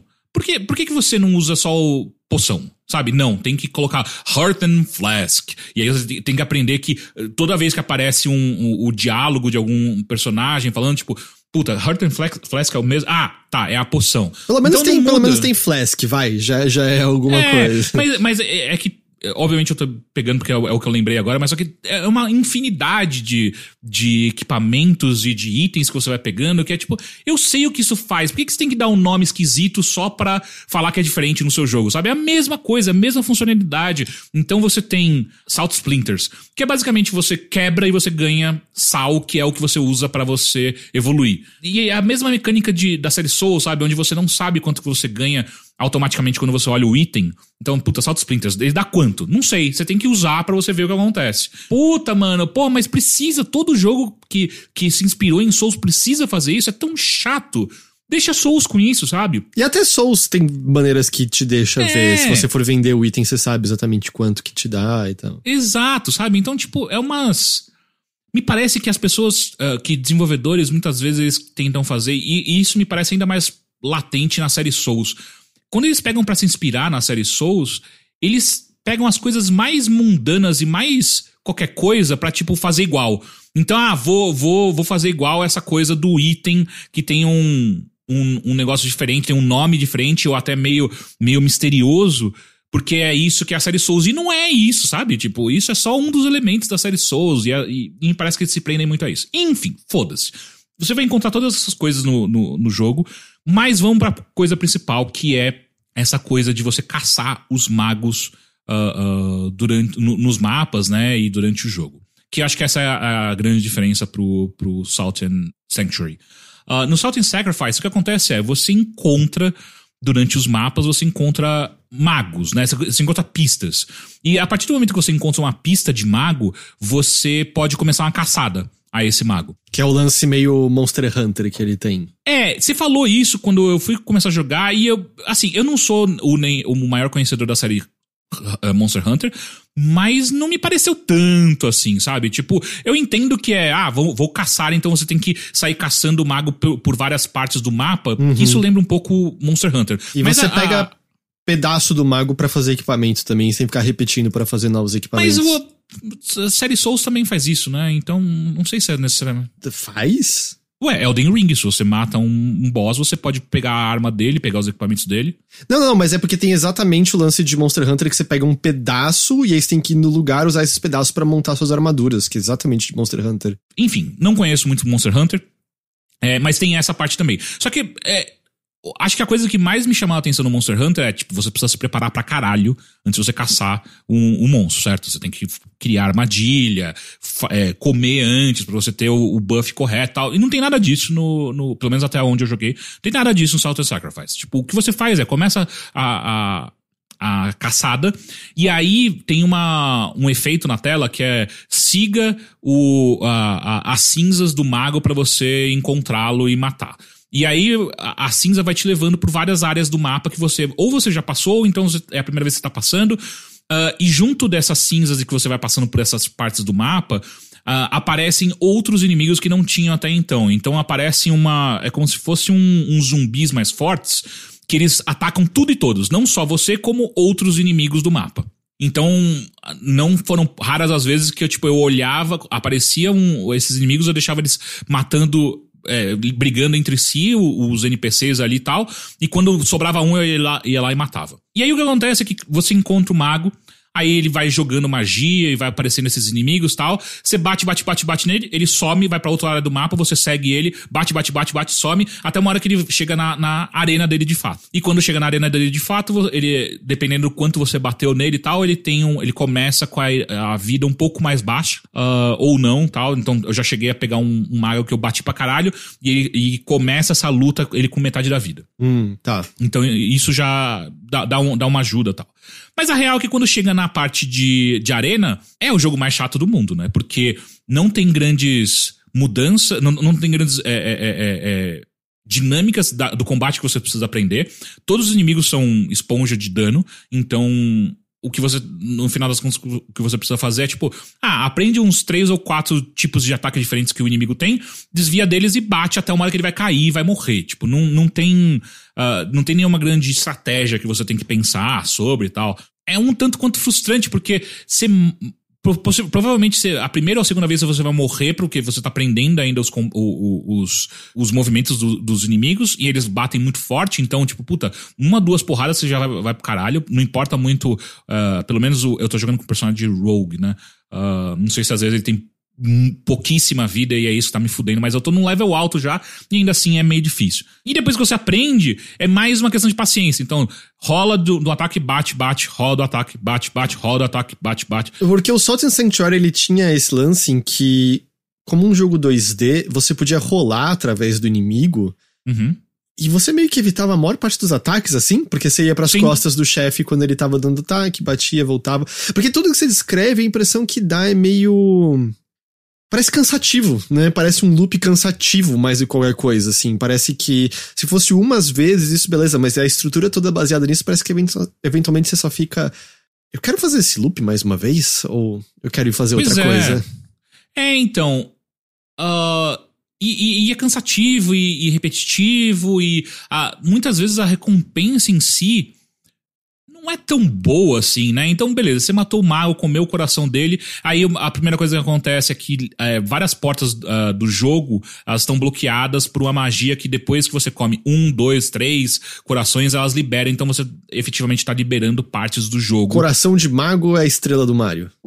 Isso, exato. Você tá liberando ah, ah, mais partes do mapa pra você é, passar. E além disso, você também, como você bem apontou, ah, depois que você mata um mago, você leva os itens que você pega dele, ou até partes do mago dele, você leva pra, pro, pro quartel general e você consegue fazer armadura, arma, anel, colar, é, enfim, você faz uma cacetada de coisa, dependendo da sua classe e o que, que você tá focando na sua evolução. Vai ter mago que você não vai usar nada, porque não faz sentido pra sua. Então, por exemplo, eu matei um mago que ele era claramente um mago mais focado em, em dano físico e arma pesada, e armadura pesada. Então eu cheguei lá e, tipo, eu não consegui usar nada. Falei, pô, top, show. legal. Então, nessas horas eu fico meio.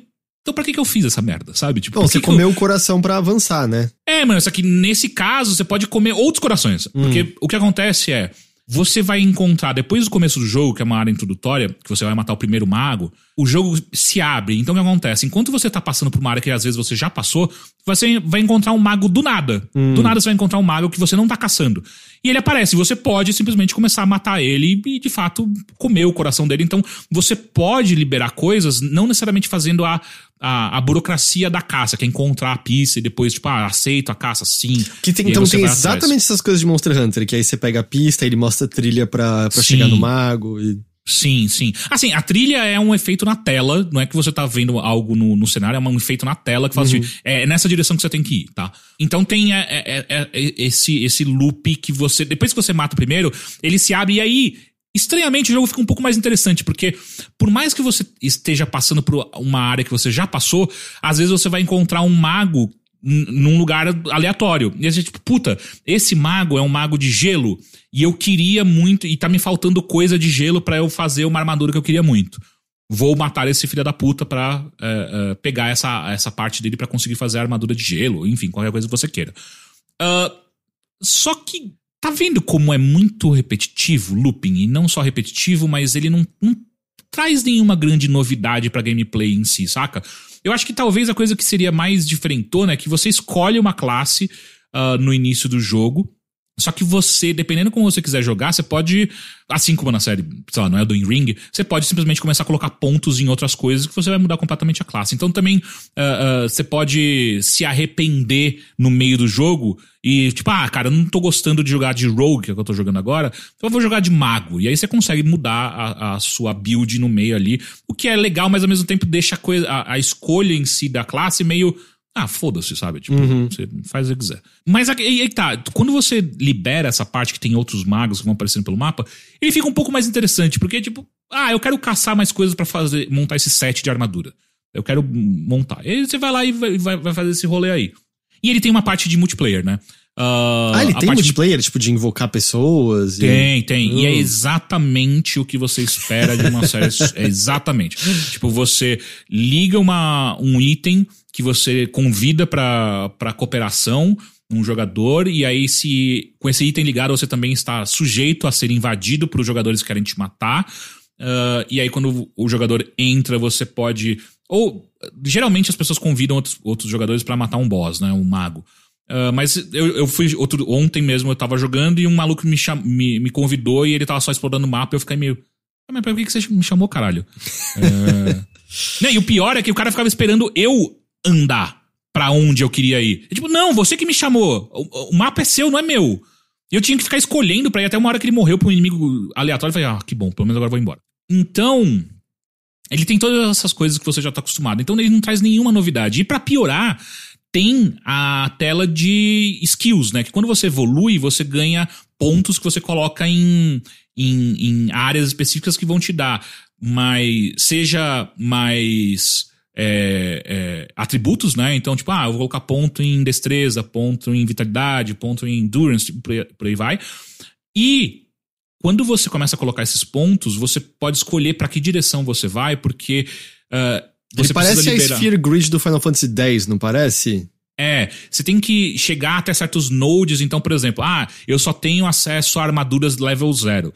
Pra você chegar na armadura level 1, você precisa comprar 5 pontos na direção X ali da, da sua árvore de habilidades pra que você consiga de fato liberar o uso de armaduras tal. Então, é, você precisa muito, muitas vezes você precisa, tipo, entrar na tela de, de evolução do personagem e ver pra onde você quer ir, sem necessariamente saber o que. Porque, por exemplo, no começo do jogo, eu só tinha um tipo de arma. Eu falei, cara, não sei se eu quero jogar com, com esse tipo de arma, eu quero jogar com outros. Mas pra você jogar com outro, você precisa gastar uma cacetada de ponto pra liberar. agora você pode usar espada grande. E eu, tipo, tá, beleza. Agora eu posso usar a espada grande, mas eu não tenho nenhuma espada grande agora, porque o meu personagem todo tava focado nisso aqui. Ah, bom, mas agora você pode usar, então você pode comprar ou pode Ou você pode uma- sair pra caçar um monte de mago e conseguir os pedaços pra fazer. Exatamente, Sei. exatamente. Então, parece que assim, tem um monte de coisa ali pra, pra quem quiser. A palavra é meio besta, mas pra quem quiser viciar, pra quem quiser ficar preso, Uhum, tem. uhum. Mas não me parece que as. Nem mecânicas, nem visual, nem nada tão ali o suficiente pra provocar esse estímulo. É.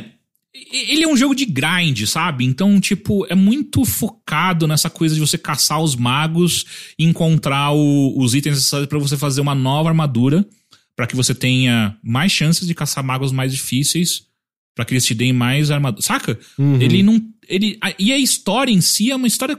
Nossa, cara. Tipo, eu não consigo se- é, é, pular mais rápido do que eu já pulo os diálogos. É muito, muito cansativo. Ele é, ele é repetitivo, ele não tem. Não traz nenhuma. Nenhum, nenhum grande. Pelo menos até agora, né? Não trouxe nenhuma grande revelação, nenhuma grande reviravolta. É tudo muito. Muito básico, sabe? De videogame. É chato, é de- devagar. Então.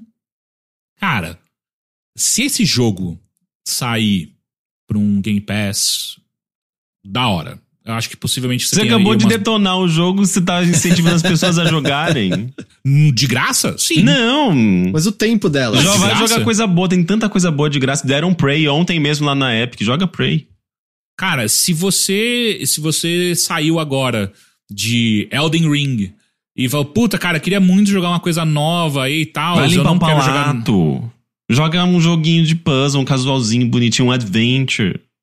Cara, de novo, ele, ele tem algumas coisas interessantes de, de mecânica de, de, de combate se você não ligar a ser repetitivo. Sabe? Tipo, tem gente que gosta de jogar uma coisa meio repetitiva. Vou fazer o quê? Não tenho culpa. E esse jogo é pra você. Se você não liga pra algo repetitivo, cara, você vai amar esse jogo, sabe? Mesmo porque a- a- o esquema de, de você chamar outros co-op, né, pra galera, ele é legal, cara. Tipo, é, é super rapidinho, ah, não tem nenhum problema. Pelo menos eu não encontrei nenhum problema de conexão, sabe? Então, rapidamente você consegue entrar pra ajudar alguém ou. é, chamar alguém pra te ajudar numa parte ali que tá mais, mais difícil, mais complexa. Ah, e lembrei de uma coisa rápida. Ele tem uma coisa meio Metroidvania, tá? Então você vai encontrar, logo no primeiro mapa já, um monte de áreas que você não consegue acessar porque tá faltando, obviamente, um item de travessia. Então, o primeiro item que você pega é um gancho. Então, depois você pega o gancho, você consegue acessar várias outras áreas da, da primeira mapa que seja, que você não conseguia antes. E depois e aí você vai pegando vários desses itens, saca? Então tem essa coisa também de você ficar liberando mais áreas do mapa pra você encontrar mais inimigos e por aí vai, que, de novo, é um loop que às vezes as pessoas gostam. No final das contas, eu não acho que esse jogo é um jogo horrível. Eu acho que ele é um jogo fraco. É, e é um jogo fraco e, e- e sem muita inspiração, saca? E aí é muito louco, porque o loop dele é tão repetitivo e é, e é tantas coisas que você já jogou, que no final das contas, a, uni- a coisa que você vai mais prestar atenção é a arte. Porque é a coisa mais diferente que tem nesse jogo. Então, inevitavelmente você vai ficar tipo, caralho, como que os caras. Como que alguém olhou pra isso e aprovou, né? Louco, louco, louco, louco, da hora, vamos aí. É que eu acho que é só quase uma pessoa que faz, né? Então. É? Eu acho que o James, Eu não acho que o Sky Studios é muito grande. O James Silva, eu acho que ainda faz boa parte de tudo. Bom, ainda assim, tipo, caralho, o cara não tem amigo pra alguém falar, ou eu acho que essa arte poderia ser um pouco diferente. Tipo, a- a- não, não necessariamente a arte, mas a implementação da mesma, sabe? Tipo, porra. É, é umas coisas tão esquisitas, sabe? Tipo, é uma, uma baixa qualidade. Ah, sei lá, cara. É, é- No final das contas, foi o que eu falei. Tipo, se você tá, tá de boa com a repetição tal, a arte, no final das contas, é o que vai mais te chamar atenção, pro bem ou pro mal. Mas eu ainda acho que é um jogo que, se aparece num Game Pass da vida, dá pra jogar numa boa, sabe? Tipo, não vai. Você não, não, não acho que vai ser uma perda de tempo. Mas eu não acho que você vai terminar esse jogo também. Eu acho que você vai cansar ele muito, muito antes de você terminar esse jogo. Então, é isso aí, cara. Tipo, Salt and Sacrifice. Eu até esperava alguma coisinha, mas eu tô impressionado com o quão a, a falta de inspiração nesse jogo. Ó, eu fui olhar no site do Scala Studios, a equipe é basicamente o James Silva Hum. e Shane Lynch, que é former antigo desenvolvedor sênior da plataforma Xbox. Nossa, E ok. essa pessoa se juntou por conta do Celtic Sacrifice, que foi essa pessoa que adicionou o multiplayer. E antes, é que eu não esqueci o nome dela, mas eu, eu não sei se era marido ou esposa do James Silva que fazia os jogos juntos e eles se separaram tem um tempinho. E aí eu não sei se também o estúdio mudou por conta disso, porque era hum, juntos que faziam os jogos. Hum, Hum, é. enfim. Eu, mas ó, eu vou. Como o Rick tava fazendo, porque assim, você falou, não é horrível, mas você só falou mal do jogo. Eu achei que você tinha odiado. E assim, eu fui ver, tá 101 reais esse jogo. Uhum. Caramba, que jogo caro. Nunca vi um jogo indie tão caro. Menos que Eu isso. acho que. Sabe o que eu acho que encarece pra caralho esse jogo? O rolê do multiplayer. Pode ser. Porque, porque eles devem ter que ter, gastado uma grana pra servidor, não só pra servidor, mas também pra. pra Mas tem servidor, né? sistema. Peer-to-peer? Pra sistema. Ah, imagina que tem um servidor, pô, tem que ter. Tem que ter um servidor. Não, não, não necessariamente. Não necessariamente. Não, tem, tem- tem- é obrigatório. Eu estou afirmando, tem que ter um servidor. As partidas podem não, não acontecer no servidor, mas é necessário ter um servidor pra gerenciar todo, todo, todo, todo o request de tudo, tudo que tá sendo feito nesse jogo. Não você tem como. faz ligação direta via modem, discado. É assim, ah, Você ah, põe ali o numerinho. Eu tinha esquecido o cara da. O, o, como o James Silva veio aqui em casa e liberou o meu modem pro resto dos jogadores jogar. Eu tinha esquecido disso. Mas, en- enfim, então eu acho que às vezes isso pode ter encarecido pra caralho o jogo. Tipo, em, em colocar o multiplayer dele, que não faz diferença, tá? Você. é, é, assim, faz diferença se tá difícil, você quer passar pra alguém, mas assim, não faz diferença pro loop do jogo, então é, é- é meio estúpido. Bom, é, ele custa 20 dólares, mas tá 101 na, na Epic Games Store. E aí, ele tá disponível pra PlayStation, né? Uhum. Uh, Você tá jogando no PS5, né? Sim, tô jogando no PS5. Tem mensagem no chão, inclusive, outra. Que, ah, tem mensagem no chão. Só que você não pode fazer nada com ela, você pode ler. Você lê, mas você não pode dar é, legal, não legal, não gostei, gostei, não gostei. É porque não E- tem servidor. E 90%, é, exato. E 90% da, das mensagens são sempre tipo, é, me tira daqui ou o que eu tô fazendo aqui. Então, é, tem essa parte. É, as também. pessoas elas estão se expressando sobre o que elas estão É, gostando é, do é. jogo ou não, né? E sabe o que é louco? Blasphemous é um jogo infinitamente superior a isso. É que Blasphemous é um Metroidvania bem clássico, né? Não é, não é, Não, mas não ele é lindo, Ah, não, ele é sim. lindo, ele tem uma história legal, ele tem um combate legal, tipo, ele faz tudo certo que esse jogo não faz. Mas ah, daí você tem também um, um universo de jogos desse estilo que estão seguindo Não, é as que apontando- mesmas ideias, né? Eu levantei. Blasphemous porque é, algumas das temáticas desse jogo lembram bastante Blasphemous, né? Então tem essa coisa da Inquisição, tem essa coisa de comer o coração do mago. Então ele lembra um tanto Blasphemous e aí você fica ainda. E aí é piora, né? Porque daí, tipo, caralho, tem Blasphemous, né? É tão bom aquele jogo. Puta que pariu. Mas é. Eu também acho talvez uma coisa que faça diferença é. A gente falou, o anterior era 2016, né? Uhum. Não tinha tantos jogos assim, bebendo tão diretamente na fonte. É, eu acho que foi aí que ele fez o sucesso, né? Tipo, como, como ele era um dos primeiros a fazer isso, a galera, caralho, foda, foda, foda, foda. E aí ganharam dinheiro pra fazer o segundo, e aí, tipo, puta, agora, depois de seis anos, o que não falta é jogo Souls-like 2D, né? E, e agora, e, tipo, não tem mais é, é, força pra isso. E, e assim, você mesmo falou que você não gostou muito, né, do Salt and Sanctuary. Eu, Não. eu gostei, mas assim, ah, legal, nada absurdo, sabe? Foi ok pra época. Então também acho que a, pô, 2022, né? Muita coisa aconteceu de lá pra cá, eu também acho que faz muita diferença. E falando do preço, eu tava até lendo agora rapidinho. É, parece que na Epic ele apareceu mais barato por um momento. E aí aumentou o preço pra equiparar com o- o preço da PSN, que é os 101 reais. Aí tava até uma galera falando, porra, foi a Sony que mandou isso, mas a Sky Studios desde então falou assim: não, não, foi um erro, era pra os dois terem o mesmo preço, mas parece que por um certo momento tava muito baratinho na Epic Games Store, e aí não tá mais Uhum. agora. É. Mas aí falando, 101 conto. Por 58, Não, não você pode comprar Songs of Conquest, Uhum. né? Por 38, você pode comprar Citizen Sleeper, que eu mencionei semana passada. O chat falou que Blasphemous tá 15 reais. 15 reais, não, mas é que o meu é um segue porque eu ia falar, eu terminei Citizen Sleeper. ah, tá bom. Foi Entendeu? bom. Terminei Citizen Sleeper desde a semana passada. Algum de vocês foi jogar? Não. Não, tá instalado. Mais uma vez que ele está no, no Game Pass. E uau, eu gostei muito de Citizen Sleeper. É, eu. O, o que eu acho a única coisa dele, assim. Você tem aquele malabarismo que você tá fazendo entre precisar de energia todos os dias, precisar dos recursos pro seu, pro seu corpo não decair, né? Que eu mencionei na semana passada. E eu diria que do ponto médio em diante é trivial você conseguir garantir que você tem os recursos para isso. No começo existe uma pressão um pouco maior de o que, que você quer fazer, o que, que você vai dar prioridade. Infelizmente isso desaparece. Fica muito tranquilo você manter sua estrutura de maneira praticamente indefinida.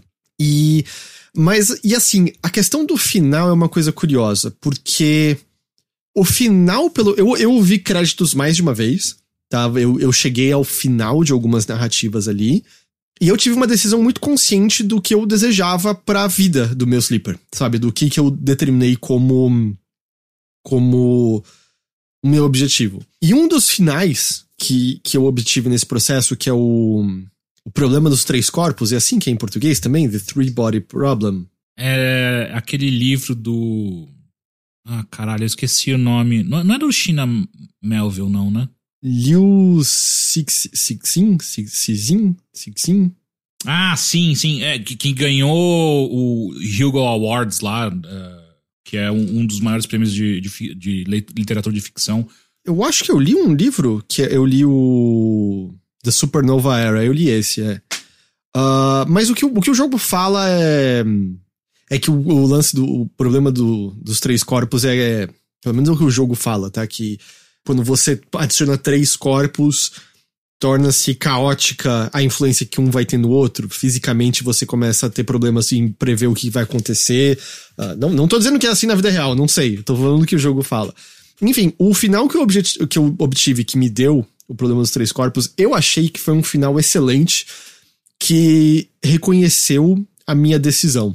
Mas isso tem que ser uma interpretação sua, porque ele meio que permite você continuar depois disso. Ele parece querer que você esteja mais interessado em outro tipo de, de final. Seja como for, eu, eu encontrei muitas coisas assim que eu achei muito bonitas, o texto muito bonito, eu achei muito representativas da jornada do meu personagem, tudo acompanhado de uma trilha sonora linda, linda, linda.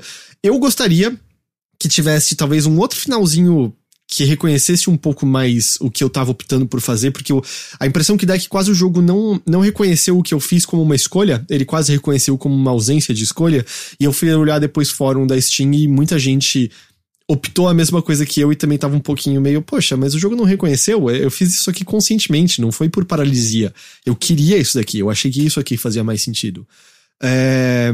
Mas fora isso, e eu acho que dá para compreender, né? Não é um um jogo relativamente pequeno, um estúdio relativamente pequeno e tal.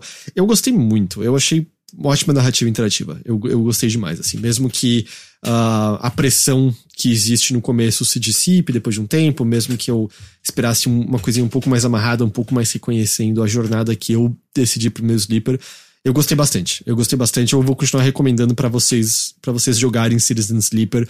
Tá barato, tá no Game Pass não é longo para você poder sair satisfeito dele. É, então eu, eu vou continuar, continuar recomendando. E aí a outra coisa que eu queria mencionar, que eu joguei, é que eu acho que ambos podem gostar, apesar que eu acho que mais imediatamente é o Teixeira que vai se interessar. Já baixei.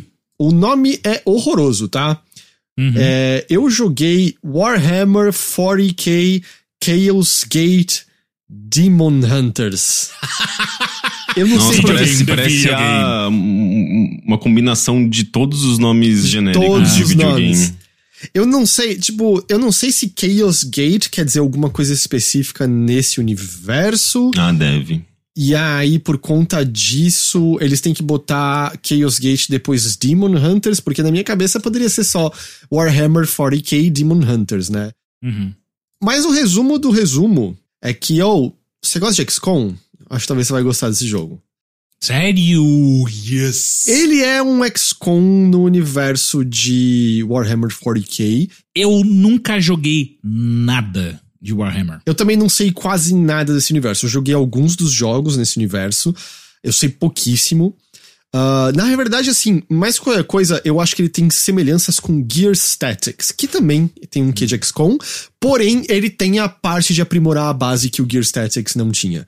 Tem a parte de pesquisa, de você construir novas coisas, mas é, o que eu sei é muito resumido. É, você tem o universo do Warhammer 40k, é, o, é do futuro.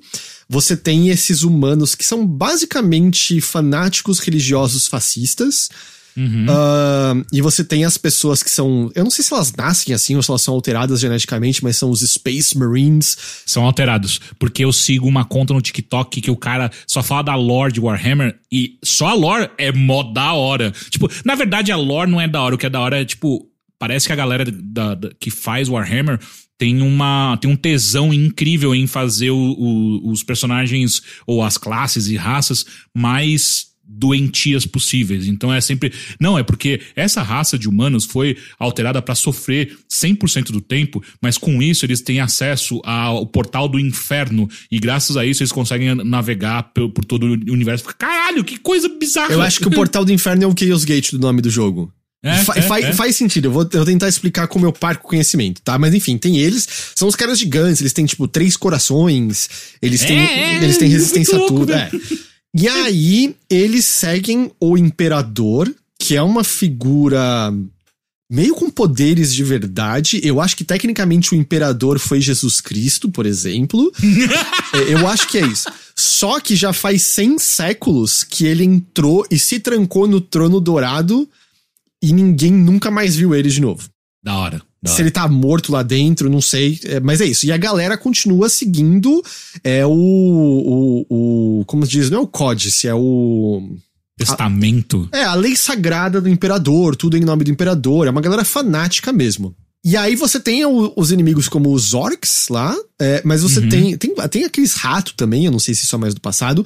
Mas aí você tem os demônios. Tipo, tem literalmente os demônios maiores. Tem, sei lá, o demônio da podridão, o demônio da ira, o demônio do não sei o que lá. Por- porque como eu falei, aquele cara explica, esse TikTok que eu sigo, ele explica como o inferno, a energia infernal, é, é- ela é real nesse universo, né? E sem ela não existiria a viagem é, interespacial, saca? Uhum. Então, é, o inferno de fato é um- uma coisa concreta. Concreta, é. Então você tem esses demônios e até uma coisa que pode acontecer é que os seus Space Marines podem ser tentados pelas forças demoníacas e virarem demônios, porque eu acho que você tá justamente usando energia demoníaca pra soltar alguns poderes, o É. que ironicamente aumenta a influência do demoníaca naquele ambiente e pode ser ruim, e pode eventualmente fazer o seu cara, quer dizer, na lore, nesse jogo eu acho que não, mas pode fazer ele virar um, um demôniozão.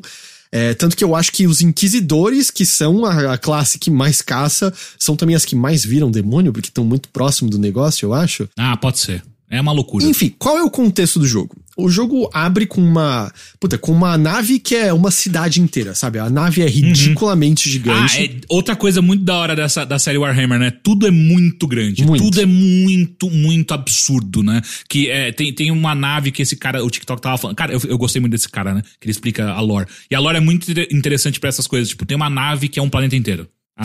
Ok, ok.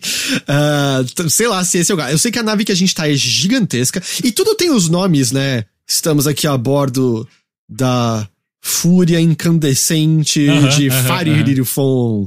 E agora eu preciso abrir o meu livro, que é o Veloctus Noferactus Malactus para Eu só fico, o que que tá acontecendo aqui? Deixa eu, Cara, deixa eu tirar mas ela- isso que é, é- é genial dessa série, tipo, é tudo tão, tão, tão, tão, não é clichê, mas é tão, é tão na cara, é tão on the nose, que fica incrível, sabe? tipo, cara, é muito bom, eles não têm vergonha, sabe? É muito legal. E o jogo, né, o tutorial dele abre com você usando um comandante fodão, que tá numa campanha de longa data indo caçar o demônio da ira, eu acho. E no final dessa campanha, você derrota esse. Dessa campanha, dessa, dessa missão in- introdutória. Você derrota esse demônio da ira, apesar que é meio ele. Ah, você só me parou temporariamente, eu vou voltar. só que esse comandante é ferido mortalmente e morre. E quando você tá pra voltar pra Titã, que é a, a base central, você é interceptado por uma inquisidora que vira e fala: ó, seguinte, você não vai voltar agora, eu tô pegando essa nave pro, pro que eu preciso, porque a gente recebeu a profecia de um Astalonte, alguma coisa assim. Da hora. Muito da hora. E assim, ou tem alguma coisa muito ruim rolando nesse sistema aqui. A gente não pode voltar, a gente tem que ir lá investigar agora. E aí rola um lance que me bateu uma vibe meio quase Sega CD, em que É. tá o, o meio que o- um, um outro cara que é meio foda dos Space Marines, a, a Inquisidora, e um que é uma espécie de um. Mago Robô de Marte, que segue um outro deus, que é uma variação do Imperador, na verdade. que eles, tipo, agem logicamente. É mó legal o design desse bicho. É mó legal, cara. assim, vamos deixar só claro. Tudo isso que eu tô falando, eu nunca joguei nada de Warhammer. Eu não, eu não consigo falar sobre a qualidade dos jogos. Mas eu sei que a lore é divertidíssima, cara. Então, e, e o design desse bicho é legal, porque é um bicho robótico meio corcunda. Eu não sei se tem coisas orgânicas lá dentro. E aí, ele tem uma. Ele ou ela, sei lá, Ilo, tem uma faixa na testa que funciona como se fosse a sobrancelha dele, então quando se expressa, a faixa desce, sobe e dá expressões diferentes. É, é, legal o design. Enfim, aí os três estão meio, tá, mas se a gente vai fazer isso, a gente precisa de um novo comandante. E aí meio que os três viram, olham pra tela e é tipo, eu sou o novo comandante, é isso. Caralho, muito ruim, mas muito bom, que, cara. Que, que no XCOM tem isso, né? Todo mundo olha pra tela, tipo, Commander. Aham. Uhum. E você é o comandante. Ah, o jogo tá todo traduzido em português, tá? Já deixar isso claro de antemão. Perfeito. É, e aí vira você, então, começando essa nova campanha nessa nave que tá destruída, por isso que ela precisa de reparos, e aí disso que vem as melhorias que você faz na nave. A, a nave tem dentro dela uh, uma biblioteca, assim, de fazer biblioteca municipal tem inveja, uhum. sabe? É tipo gigantesco. é uma biblioteca uhum. voando pelo espaço. Então é ali que vem muitas das pesquisas e você começa a investigar. E a investigação, bem nesse comecinho, pelo menos, não sei se vai ter novos twists, mas tem um demônio, eu acho que é o demônio da podridão, o demônio dos mortos, enfim, ele tá agindo. E puta, tem galera corrompida, tem humano voltando à vida como zumbi, e essa infecção tá se espalhando pelos planetas. E você precisa impedir isso. E aí, para impedir isso, envolve, né, justamente você treinar os Space Marines, mudar o equipamento individual deles. É, eu, eu queria que desse para mudar mais o rosto deles, para você poder fazer como você faz no XCOM, sabe? para poder, tipo, uhum, distinguir uhum. mais um do outro. Mas todo mundo é meio cinza igual. Você pode, tipo, mudar as insígnias fascistas que eles têm no peito e nos ombros, mas não vai muito para Você pode até mudar o rosto um pouco, mas não vai muito além disso. Mas é, é aquele esquema XCOM, em que você não quer que essas unidades morram, porque se elas morrerem, você perdeu essas unidades. E elas estão subindo de nível e ficando mais fortes, demora para isso. Se elas são feridas, elas ficam com um. É igualzinho, então. Tipo, você pode perder um personagem por alguns rounds, algumas lutas, porque ele tá ferido. Exato. Você pode até levar ele pra luta, mas ele tem um tamanho máximo de vida diminuído ah, se, você, se você fizer isso. É, então, é esse o esquema. Só que eles são muito fortes. Por isso eu acho que até a comparação mais com Gear Statics, em que, uh, pelo menos até o ponto que eu cheguei, o esquadrão que eu tenho são só quatro unidades. Porque são os bichos que tancam o negócio, sabe? Não é tipo XCOM que você foi flanqueado uma vez e, tipo, dá adeus. Não, cada Space Marine equivale a um exército de um esquadrão de 100 homens, alguma coisa assim. E, é e por conta disso, né, você tem muito. Tem um foco grande. Você tem coisas de longa distância, tem vários tipos de armas de longa distância, mas tem um foco muito grande em combate corpo a corpo mesmo, de correr para cima do inimigo e bater diretamente nele é, com as diferentes armas, e isso vai te dar benefícios diferentes. Você corre e sai batendo nele, você vai causar um pouco mais de dano. Tem unidades que funcionam melhor, é, ganham benefícios no, no corpo a corpo em vez na, na longa distância. Tem o lance de Overwatch que você seta os cones, sabe? O inimigo tem que passar no cone pra, uhum. Pra, pra, tomar o dano, assim.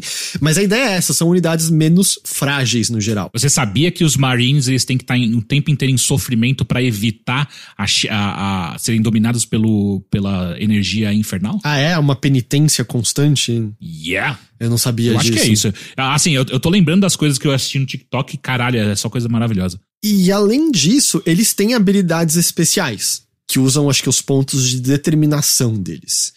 Só que o que é interessante? São umas habilidades muito boas, assim, que desde você poder dar um golpe corpo a corpo ou de longa distância bem mais forte, uh, tem uns lances que quando você pega o inimigo de certas maneiras, você pode até escolher o ponto do corpo que você quer atirar para poder atordoar uh, ou destruir a, destruir a capacidade ofensiva dele e tal. Uh, mas aí você tem outras habilidades, tipo, tem ergue sua arma e solta raio ao seu redor em tudo, curar inimigos, causar uma explosão no chão. Só que quanto mais você usa isso, você aumenta a energia demoníaca no ambiente. Uhum, a energia uhum. demoníaca vai aumentando naturalmente turno a turno, mas quanto mais você usa habilidades, mais rola. E quando ela completa 100%, pode ser que aparece mais inimigo, pode ser que os inimigos ganham um bônus adicional. Então, eu sinto que ele. Lembra como no primeiro XCOM? É uma tática que essencialmente todo mundo fazia era anda um pouquinho Overwatch anda um Uhum, pouquinho sim. Overwatch. Anda um pouquinho Overwatch. E no 2, eles melhoraram isso no na expansão, que eu esqueci o nome da expansão agora. Que a gente gostou pra caralho. A É, que com a expansão é, é fantástico aquele jogo. É muito, Hy- muito bom. Hydra. Não, não é Hydra. Hydra. E A a expansão zona ali dele que adiciona novas unidades, adiciona mais história e tal. Mas na- no XCOM base, quase toda a missão era: você tem sete turnos pra chegar no objetivo, porque eles queriam forçar você a se mexer. O que eu sinto que esse jogo tá fazendo com isso é. Ele não fica com essa pressão constante. War of the Chosen, obrigado, chat. Ele não fica com essa pressão constante de move, move, move, move, move, mas tem uma pressão de, oh, se você demorar mais, vai ter cada vez mais inimigo e mais forte. Então eu acho que é um equilíbrio legal, até por esse equilíbrio de uso habilidade ou não uso. Puta, eu tô precisando curar uma unidade, mas isso vai aumentar a porcentagem, eu não sei o que tá me esperando ali na frente. Eu acho que é um equilíbrio, é um equilíbrio bom isso. É, como ele é muito corpo a corpo, eu ainda não senti tanto a parte mais tática de vou flanquear inimigos, vou botar o Overwatch aqui, atrair ele pra cá. No geral tem sido meio, mano, vou pra cima, jogar umas granadas e ele não é um jogo particularmente bonito, mas ele tem umas coisas estilosas. Eu gosto quando você arremessa uma granada, a câmera fica se aproxima da granada e ela vai em câmera lenta e ela acelera e voa nos inimigos e a galera sai voando pra longe. Ou mesmo o fato de que você é muito gigante e aparecem uns humanos normais quererem enfrentar você. Você metralha eles, você literalmente despedaça eles, tá ligado? Não é que eles caem no chão, eles vão uns pedaços dele pra longe. É, Ai, e aí, e isso é, tipo, na parte que você tá lutando diretamente. E aí, seus, seus carinhas sobem de, de nível, você põe novas habilidades pra eles, aumenta o tamanho da vida, faz pesquisa e desenvolve novas armas, põe é, novas armaduras, enfim, todo mundo, você sabe tudo isso. Você sabe se você gosta ou não gosta disso. Eu acho impossível não gostar disso, isso é tudo muito legal. É. E, e fora isso, você tem lá o sistema de planetas que você tá investigando. E o que acontece é que a- essa. Desculpa, Rick. Essa corrupção tá se espalhando. e você tem tempo pra poder impedi-la, só que ela também vai afetando as regiões. Então, as regiões vão ganhando. é, malefícios permanentes. Já, para sempre os inimigos vão ser mais fortes aqui, para sempre os inimigos vão ter mais, mais é, é, habilidades aqui.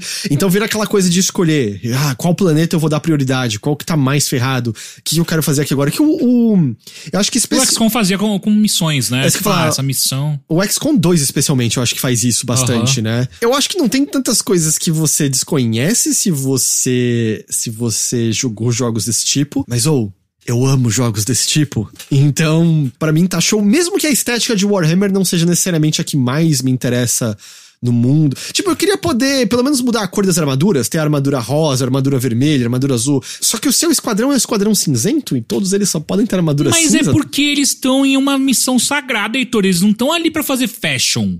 Sabe? Tipo, até pra porra, distinguir, cara. até pra distinguir um pouco eles, eu queria poder distinguir um pouco mais. é. E tá da hora. Eu joguei pouco por enquanto, tá? Eu joguei umas duas horas só, porque eu comprei ontem e, e fui jogar. Outro jogo, aliás, mais barato do que Salt and Sacrifice. e assim, só pela lore já vale a pena pra caralho. Assim, Ele, saca? é, ele tá 85 reais no, no Steam. Ele. Supostamente ele não é tão pesado assim. A, o, o mínimo é uma GTX 770 e o recomendado é uma 1060. Mas assim, é, eu instalei ele no HD normal, não no SSD. Tem, um, tem uns loads longos pra começar ali o negócio, viu? Tem uma hora que eu até achei, caralho, o jogo travou? O que aconteceu aqui? Caralho, caralho. Então, não sei se vocês podem melhorar isso ou se a dica é instala num SSD, sabe? Mas depois que o jogo tá rolando, aí é mais tranquilo, é mais só pra, pra inicializar mesmo. O André Rena falou como o visual do jogo, interface parece bem limpa, é, bem detalhado, a interface parece bem limpa. Olha, eu achei a interface um pouco assustadora de cara, mas não demora muito pra você entender. Mas logo no começo eu fiquei um pouco. Até porque tem todos esses nomes, né? Use a determinação para fazer o Clatus Veractus Nictus subir de nível, sabe? ok, ok. É. Essa é a parte mais legal, cara.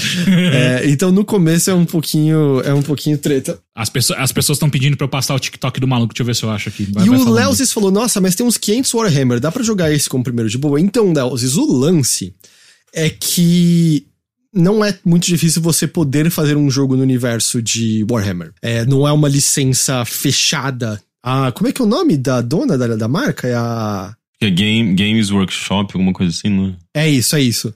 É, você pode fazer. Então, não é nem como se tivesse uma continuidade exata. Os gêneros mudam completamente. Tem Warhammer, que é tipo Left 4 Dead. Tem Warhammer, que é tipo StarCraft. A gente tava falando disso nesses dias, né? O Vampire meio que virou isso. O Vampire meio que virou isso, é. Tem até Grand Strategy de Warhammer, Bat né? Boop é isso também. É, então, eu sempre quis jogar coisas do Warhammer muito por conta dessa, da, da lore dele, só que eu, eu sempre fico tipo, mas qual é a qualidade do jogo? Varia si, saca? imensamente, não tem É. uma, uma linha uma linha definidora. Então assim, dá pra você começar por esse porque eu acho que mais vai importar é são, são as mecânicas. Porque fora isso, o resto eu também não manjo e tá dando pra entender. É tipo, mata os demônios. É isso, tá ligado? É, é o que o Rick tava falando. São umas histórias meio clichê. Ele tava falando do, do Songs of Conquest, mas é uma história meio clichê. Você sabe o que que é, né? Cara, assim, pelo que eu, que eu tenho acompanhado da, da- de Warhammer, é, o rolê dele é exatamente. Ele é completamente clichê, mas o rolê dele é o absurdo.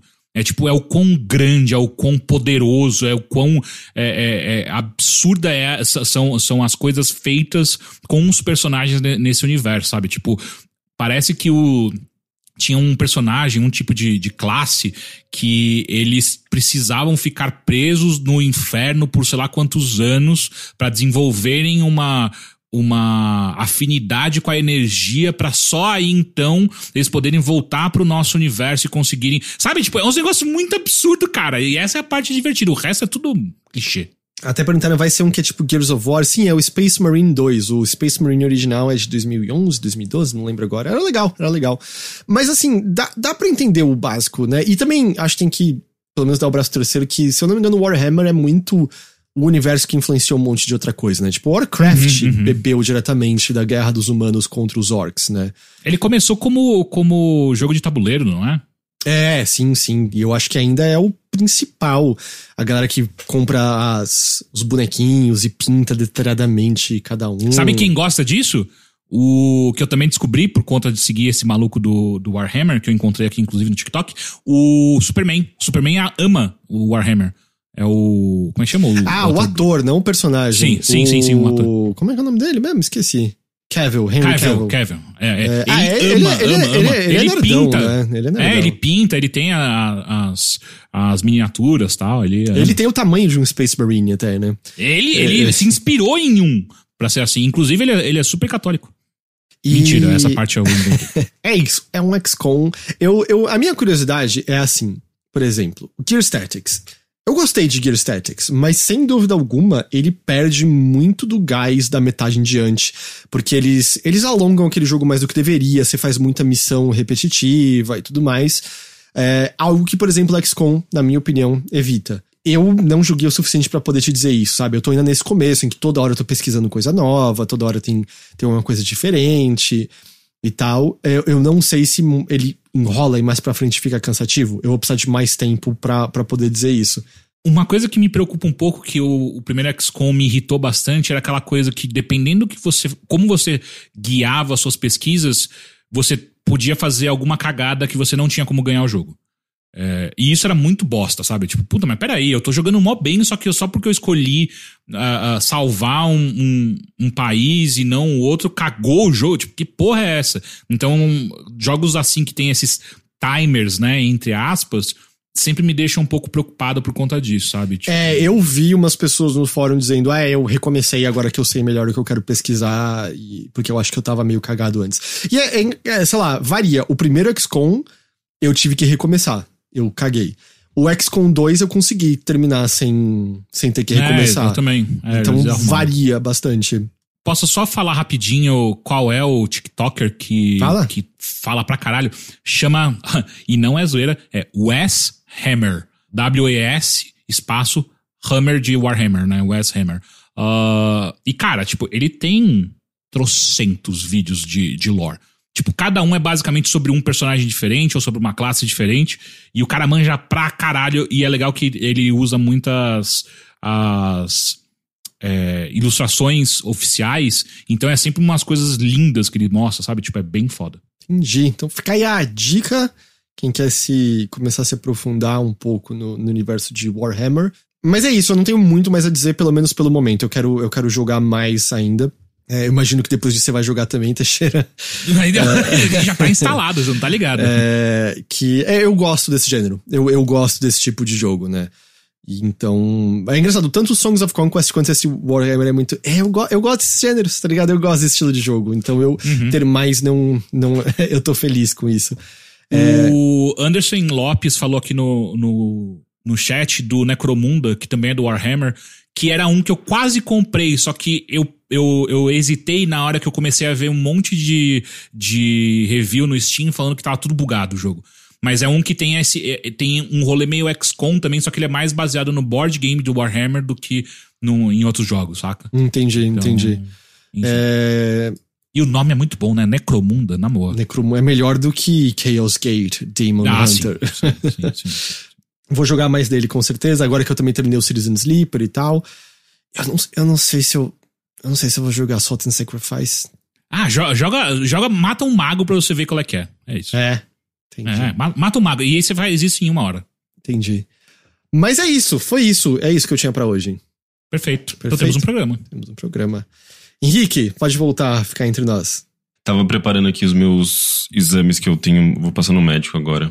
Ah, é? Rick, Rick, você não quer, você não quer jogar Warhammer? Com toda essa lore que a Não, gente falou não, tá agora? doido. Eu já tô satisfeito com o Songs of Conquest. Vou passar mais algumas horinhas jogando ele, certamente. Porque o Bruno gosta muito, né? Então a gente Uhum. joga. A gente joga o Hot Seat, multiplayer. Inclusive, eu tenho o que? Umas quase 20 horas de Songs of Conquest. Ah, assim, tipo. é, acho que 70% do multiplayer. Até porque é muito lento, né? O multiplayer tem esse problema. É, um detalhe que eu acho que é até interessante dizer. No multiplayer do Heroes of Might and Magic 3, com os mods todos, o desenvolvimento todo de 20 anos de atualização né, dos mods, eles conseguiram fazer uma. Um, um- eles têm. O jogo com o mod tem uma opção para você jogar meio que simultâneo.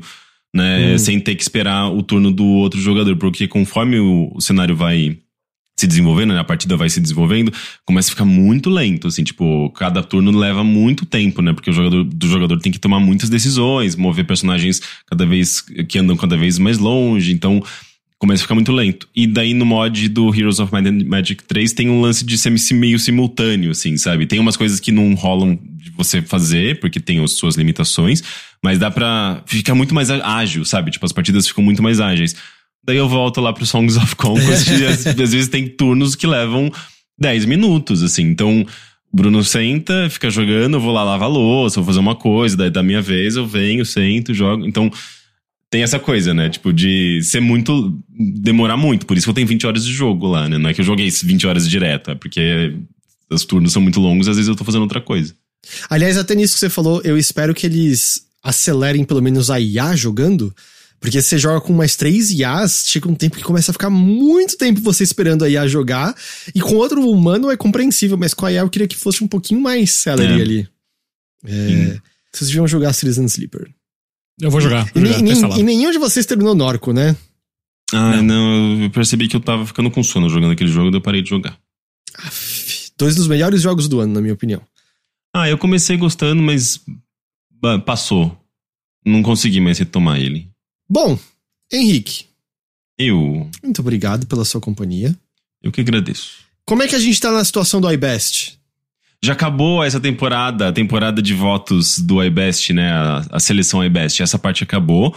A gente só vai saber resultado em junho. Então tem Dia todo um. 8. Dia 8 de junho, então, então tem todo um período aí de expectativas. É, no finalzinho, eu cons- acho que eu consegui dar um gás ali. É, nas redes eu fiz alguns posts, as pessoas compartilharam, muita gente falando que estava votando, amigos, pessoas é, que acompanham a gente. Então, vamos ver, né? A gente, Eu acho que a gente tá em quinta, hein? Acho então, que tá em o- quinta. então, mas o quinto é, foi, foi a última atualização que foi feita Uhum. lá no dia 9, se eu não me engano, né? Que foi a última atualização geral que pública, assim, né? Aí, Daí, a partir daí, eles não revelaram mais as posições, né? E, e o negócio acabou no dia 15. Então, do dia 9 pro dia 15, muita coisa aconteceu, né? E, e- e essa, é, essa campanha maior mesmo aconteceu, sabe, tipo, de engajamento das pessoas compartilharem, retweetarem, tentarem eh, votar lá. A gente falando que votou em dif- diferentes celulares. Isso aconteceu Uhum. entre essa semana.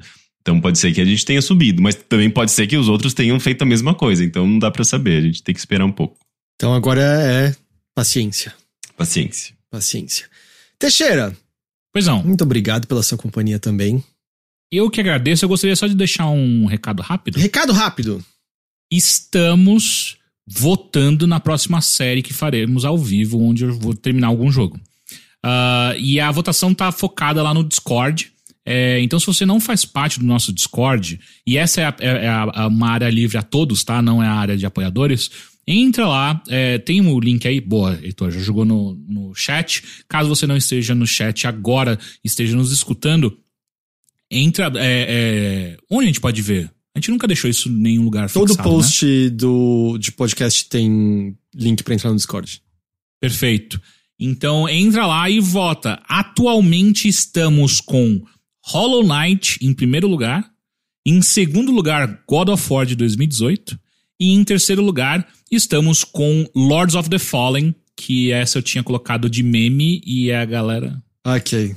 mas assim, eu, eu acho que ia ser divertido, tá? Porque é tão ruim e parece que é rápido de jogar, então acho que poderia ser divertido. Enfim. Lords of the Fallen eu sinto que foi o primeiro grandinho Souls depois da From. Uhum, uhum. Foi o primeiro que tentou embarcar. Teve um Lords of the Fallen 2? Ou só teve um? Não.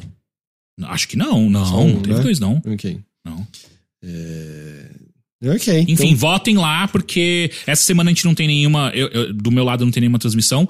Ah, e aí, semana que vem começamos a nova. Beleza. É isso por então. É, muito obrigado a todos vocês que nos acompanharam por mais esta edição aqui do Mothership. O que, que a gente tem de lançamento aguardando a gente aí no futuro breve? E tem coisas que não foram canceladas. A gente tem God of War em algum momento desse ano. Ah, não, mas digo, essa semana sai o, Ah. Sol- o Soldiers. Ah, tem o Soldiers. Domen sai essa semana, o jogo brasileiro. Domen sai nessa semana. Ah, tem semana que vem 1.0 do Hard Space Shipbreaker, tem Flop Nights. Ah, tem coisas chegando aí, tem coisas chegando aí. Mario Tem o Strikers Two, o no Two Point começo. Campus, né? Two Point Campus. Ele foi um pouco adiado, não foi? Deixa eu ver pra quando que ele tá. tem o Delicious aqui. Last Course em Ah, não, foi pra agosto, junho. esquece. Tem, um, tem o the Kangaroo, muito, muito, muito aguardado. Ah, o, o Soldiers é só junho, tá? Não sai semana Ah, ele foi adiado agora? Foi adiado um pouquinho. Hum, ok, ok, ok, ok. O Card, o Card Shark tá pra quando? Ah, tá pra junho também. Gente, vamos nessa que eu preciso almoçar, que eu tenho que ir no médico. Vamos, vamos, lá. O que você vai fazer no médico? Ver os os resultados do, do meu eh, exame de joelho. Da hora. Boa, boa eu, sorte. Eu fui no médico sexta, botaram uma câmera no meu nariz. Ugh. E eu tenho desvio do septo mesmo. Nem passa a câmera na minha narina esquerda. Nossa. E agora. Às vezes dá pra passar se botasse um pouquinho mais de força, né? Eu tenho umas fotos do meu nariz aqui, se vocês quiserem ver. Não, Você já mandou pra viu. gente, Ah, eu já mandei pra vocês, é verdade. ai, ai. É, é curioso que eles passam um anestésico e aí desce a câmera, aí você engole e sente a câmera batendo no fundo da sua garganta, sabe? é engraçado. É, tá bom, então a gente vai ficando por aqui. Muito obrigado a todos. E a gente vai se ver de novo na semana que vem em mais uma edição do Mothership. Até lá. Tchau. Tchau! Tchau, tchau.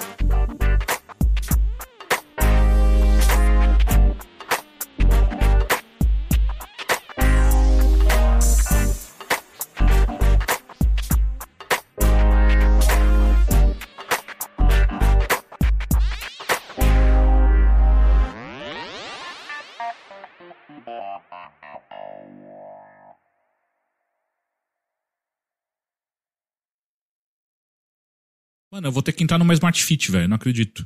Por quê? Porque não tem mais é, é, academia de bairro. É, ainda mais, no, ainda mais no bairro que você mora, né? É? A Smart Fit acabou com tudo. Tem nenhuma Blue Fit aí, pelo menos? Tem porra nenhuma, cara. Tipo, ou é Smart Fit ou é CrossFit. Não tem mais meio termo. Será que É. no Butantan acabou tudo também? Eu gostava da que eu fazia lá. Agora você tem aquela, aquela rede, como chama? Exos? É, eixo, eixo, Exus. Exus, nunca ouvi falar. Rede, padaria. Não é padaria, é uma. Padaria? Ah, Oxo? Oxo. XO. Ah, sim, o mercadinho. Eu acho que é mexicano, tá em todo É, lugar. nossa, isso daí também tá acabando com todos os mercadinhos. Eu me, recu eu me, me recuso a entrar nessa Oxo, sabe? Eu entro em padaria normal, mesmo pagando mais caro, em mercadinho, sabe? Não entro Mas nessa então, Oxo. mas eu não acho que ele tá competindo com padaria, ele tá competindo com, tipo, pão de açúcar minuto, não é? Tá, com padaria. Eles estão oferecendo pão. Eles chegaram no Brasil com a intenção de competir com padaria, porque é, falavam, tipo, que o brasileiro, ele, ele, ele tem essa necessidade do pão quentinho, sabe? Diferentemente Uhum. do, do Você leu a do mesma México. entrevista que eu, né? É, sim, eu, eu li esse- essa reportagem. E eles chegaram com essa ideia de ter pão quente toda hora, só que não é, assim, uma fabricação deles, né? Eles compram, é meio terceirizado, assim. Mas isso acaba tirando um pouco do, do movimento de padaria, né? Porque a pessoa deixa de comprar pão na padaria, deixa de comprar coisas, também por conta dessa ida da padaria pra comprar pão, pra comprar numa rede gigante mexicana, sabe? Eu, eu achava que era pra competir com, sei lá, pão de açúcar minuto, sabe? Esses Ah, também. menorzinhos. É que também Eu- já, de certa forma, já estavam tirando um pouco do, do movimento de padaria convencional. Ah, não, mas padaria é incrível. Eu queria um dia ter uma padaria. A gente já tá ao vivo, tá? Só pra avisar. Ah, é? Eu, eu, eu sempre, eu sempre quis ter uma padaria também, sabia? Padaria e locador de, de, de vídeo. Eram Essa eu acho que, queria. hoje em dia vai ser mais, mais complicado. Ah, não. Eu tô falando que eu adoraria ter. Não quer dizer que vai dar certo, né? Mas seria super divertido. Não, é quando eu era criança eu tinha essa ideia também, né? Eu ficava, eu, eu, eu, eu ficava meio fazendo um tycoon de, de videolocador, assim, só que na minha É. cabeça. Sabe, eu, eu, eu tinha. eh, ia chamar Jurassic Park, minha, minha locadora. Por que será, né? Park, cara, Nossa, você ia tomar um criativo. processo que não ia dar nem graça, né? Eu Caralho. ia, eu ia ser dessas, dessas, eh, dessas empresas que surgem com burlando copyright, sabe? É Que igual tem a Getais, lembra das Getais? Getais? É Aquela hamburgueria que fizeram de Star Wars e aí, tipo, durou nem uma Ah, semana. A sim. Disney, eu acho, que entrou com um processo que os caras tiveram que mudar tudo, virou Getais. Mas existe uma hamburgueria Jurassic Park, só que eu acho, é, eu acho que essa é licenciada mesmo. Fica na, no Itaim.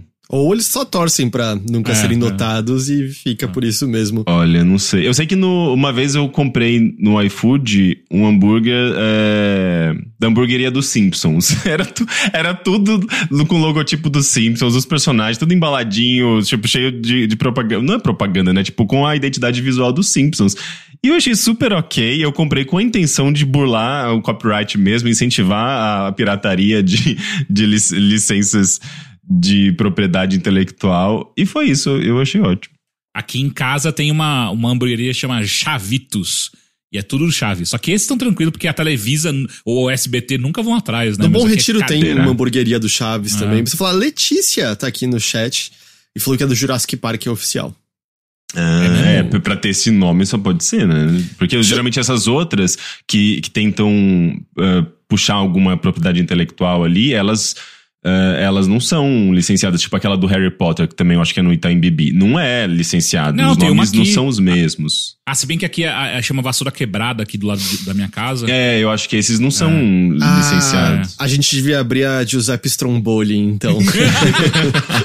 Só que Caralho, acho que tem que ser a- uma cantina, né? A filha da É. puta vem aqui bater na gente, cara, se a gente faz um negócio desse. cara. Ah, deixa eu dar bom dia pro pessoal. Bom dia, Álvaro. Bom dia, Benzetacil. Bom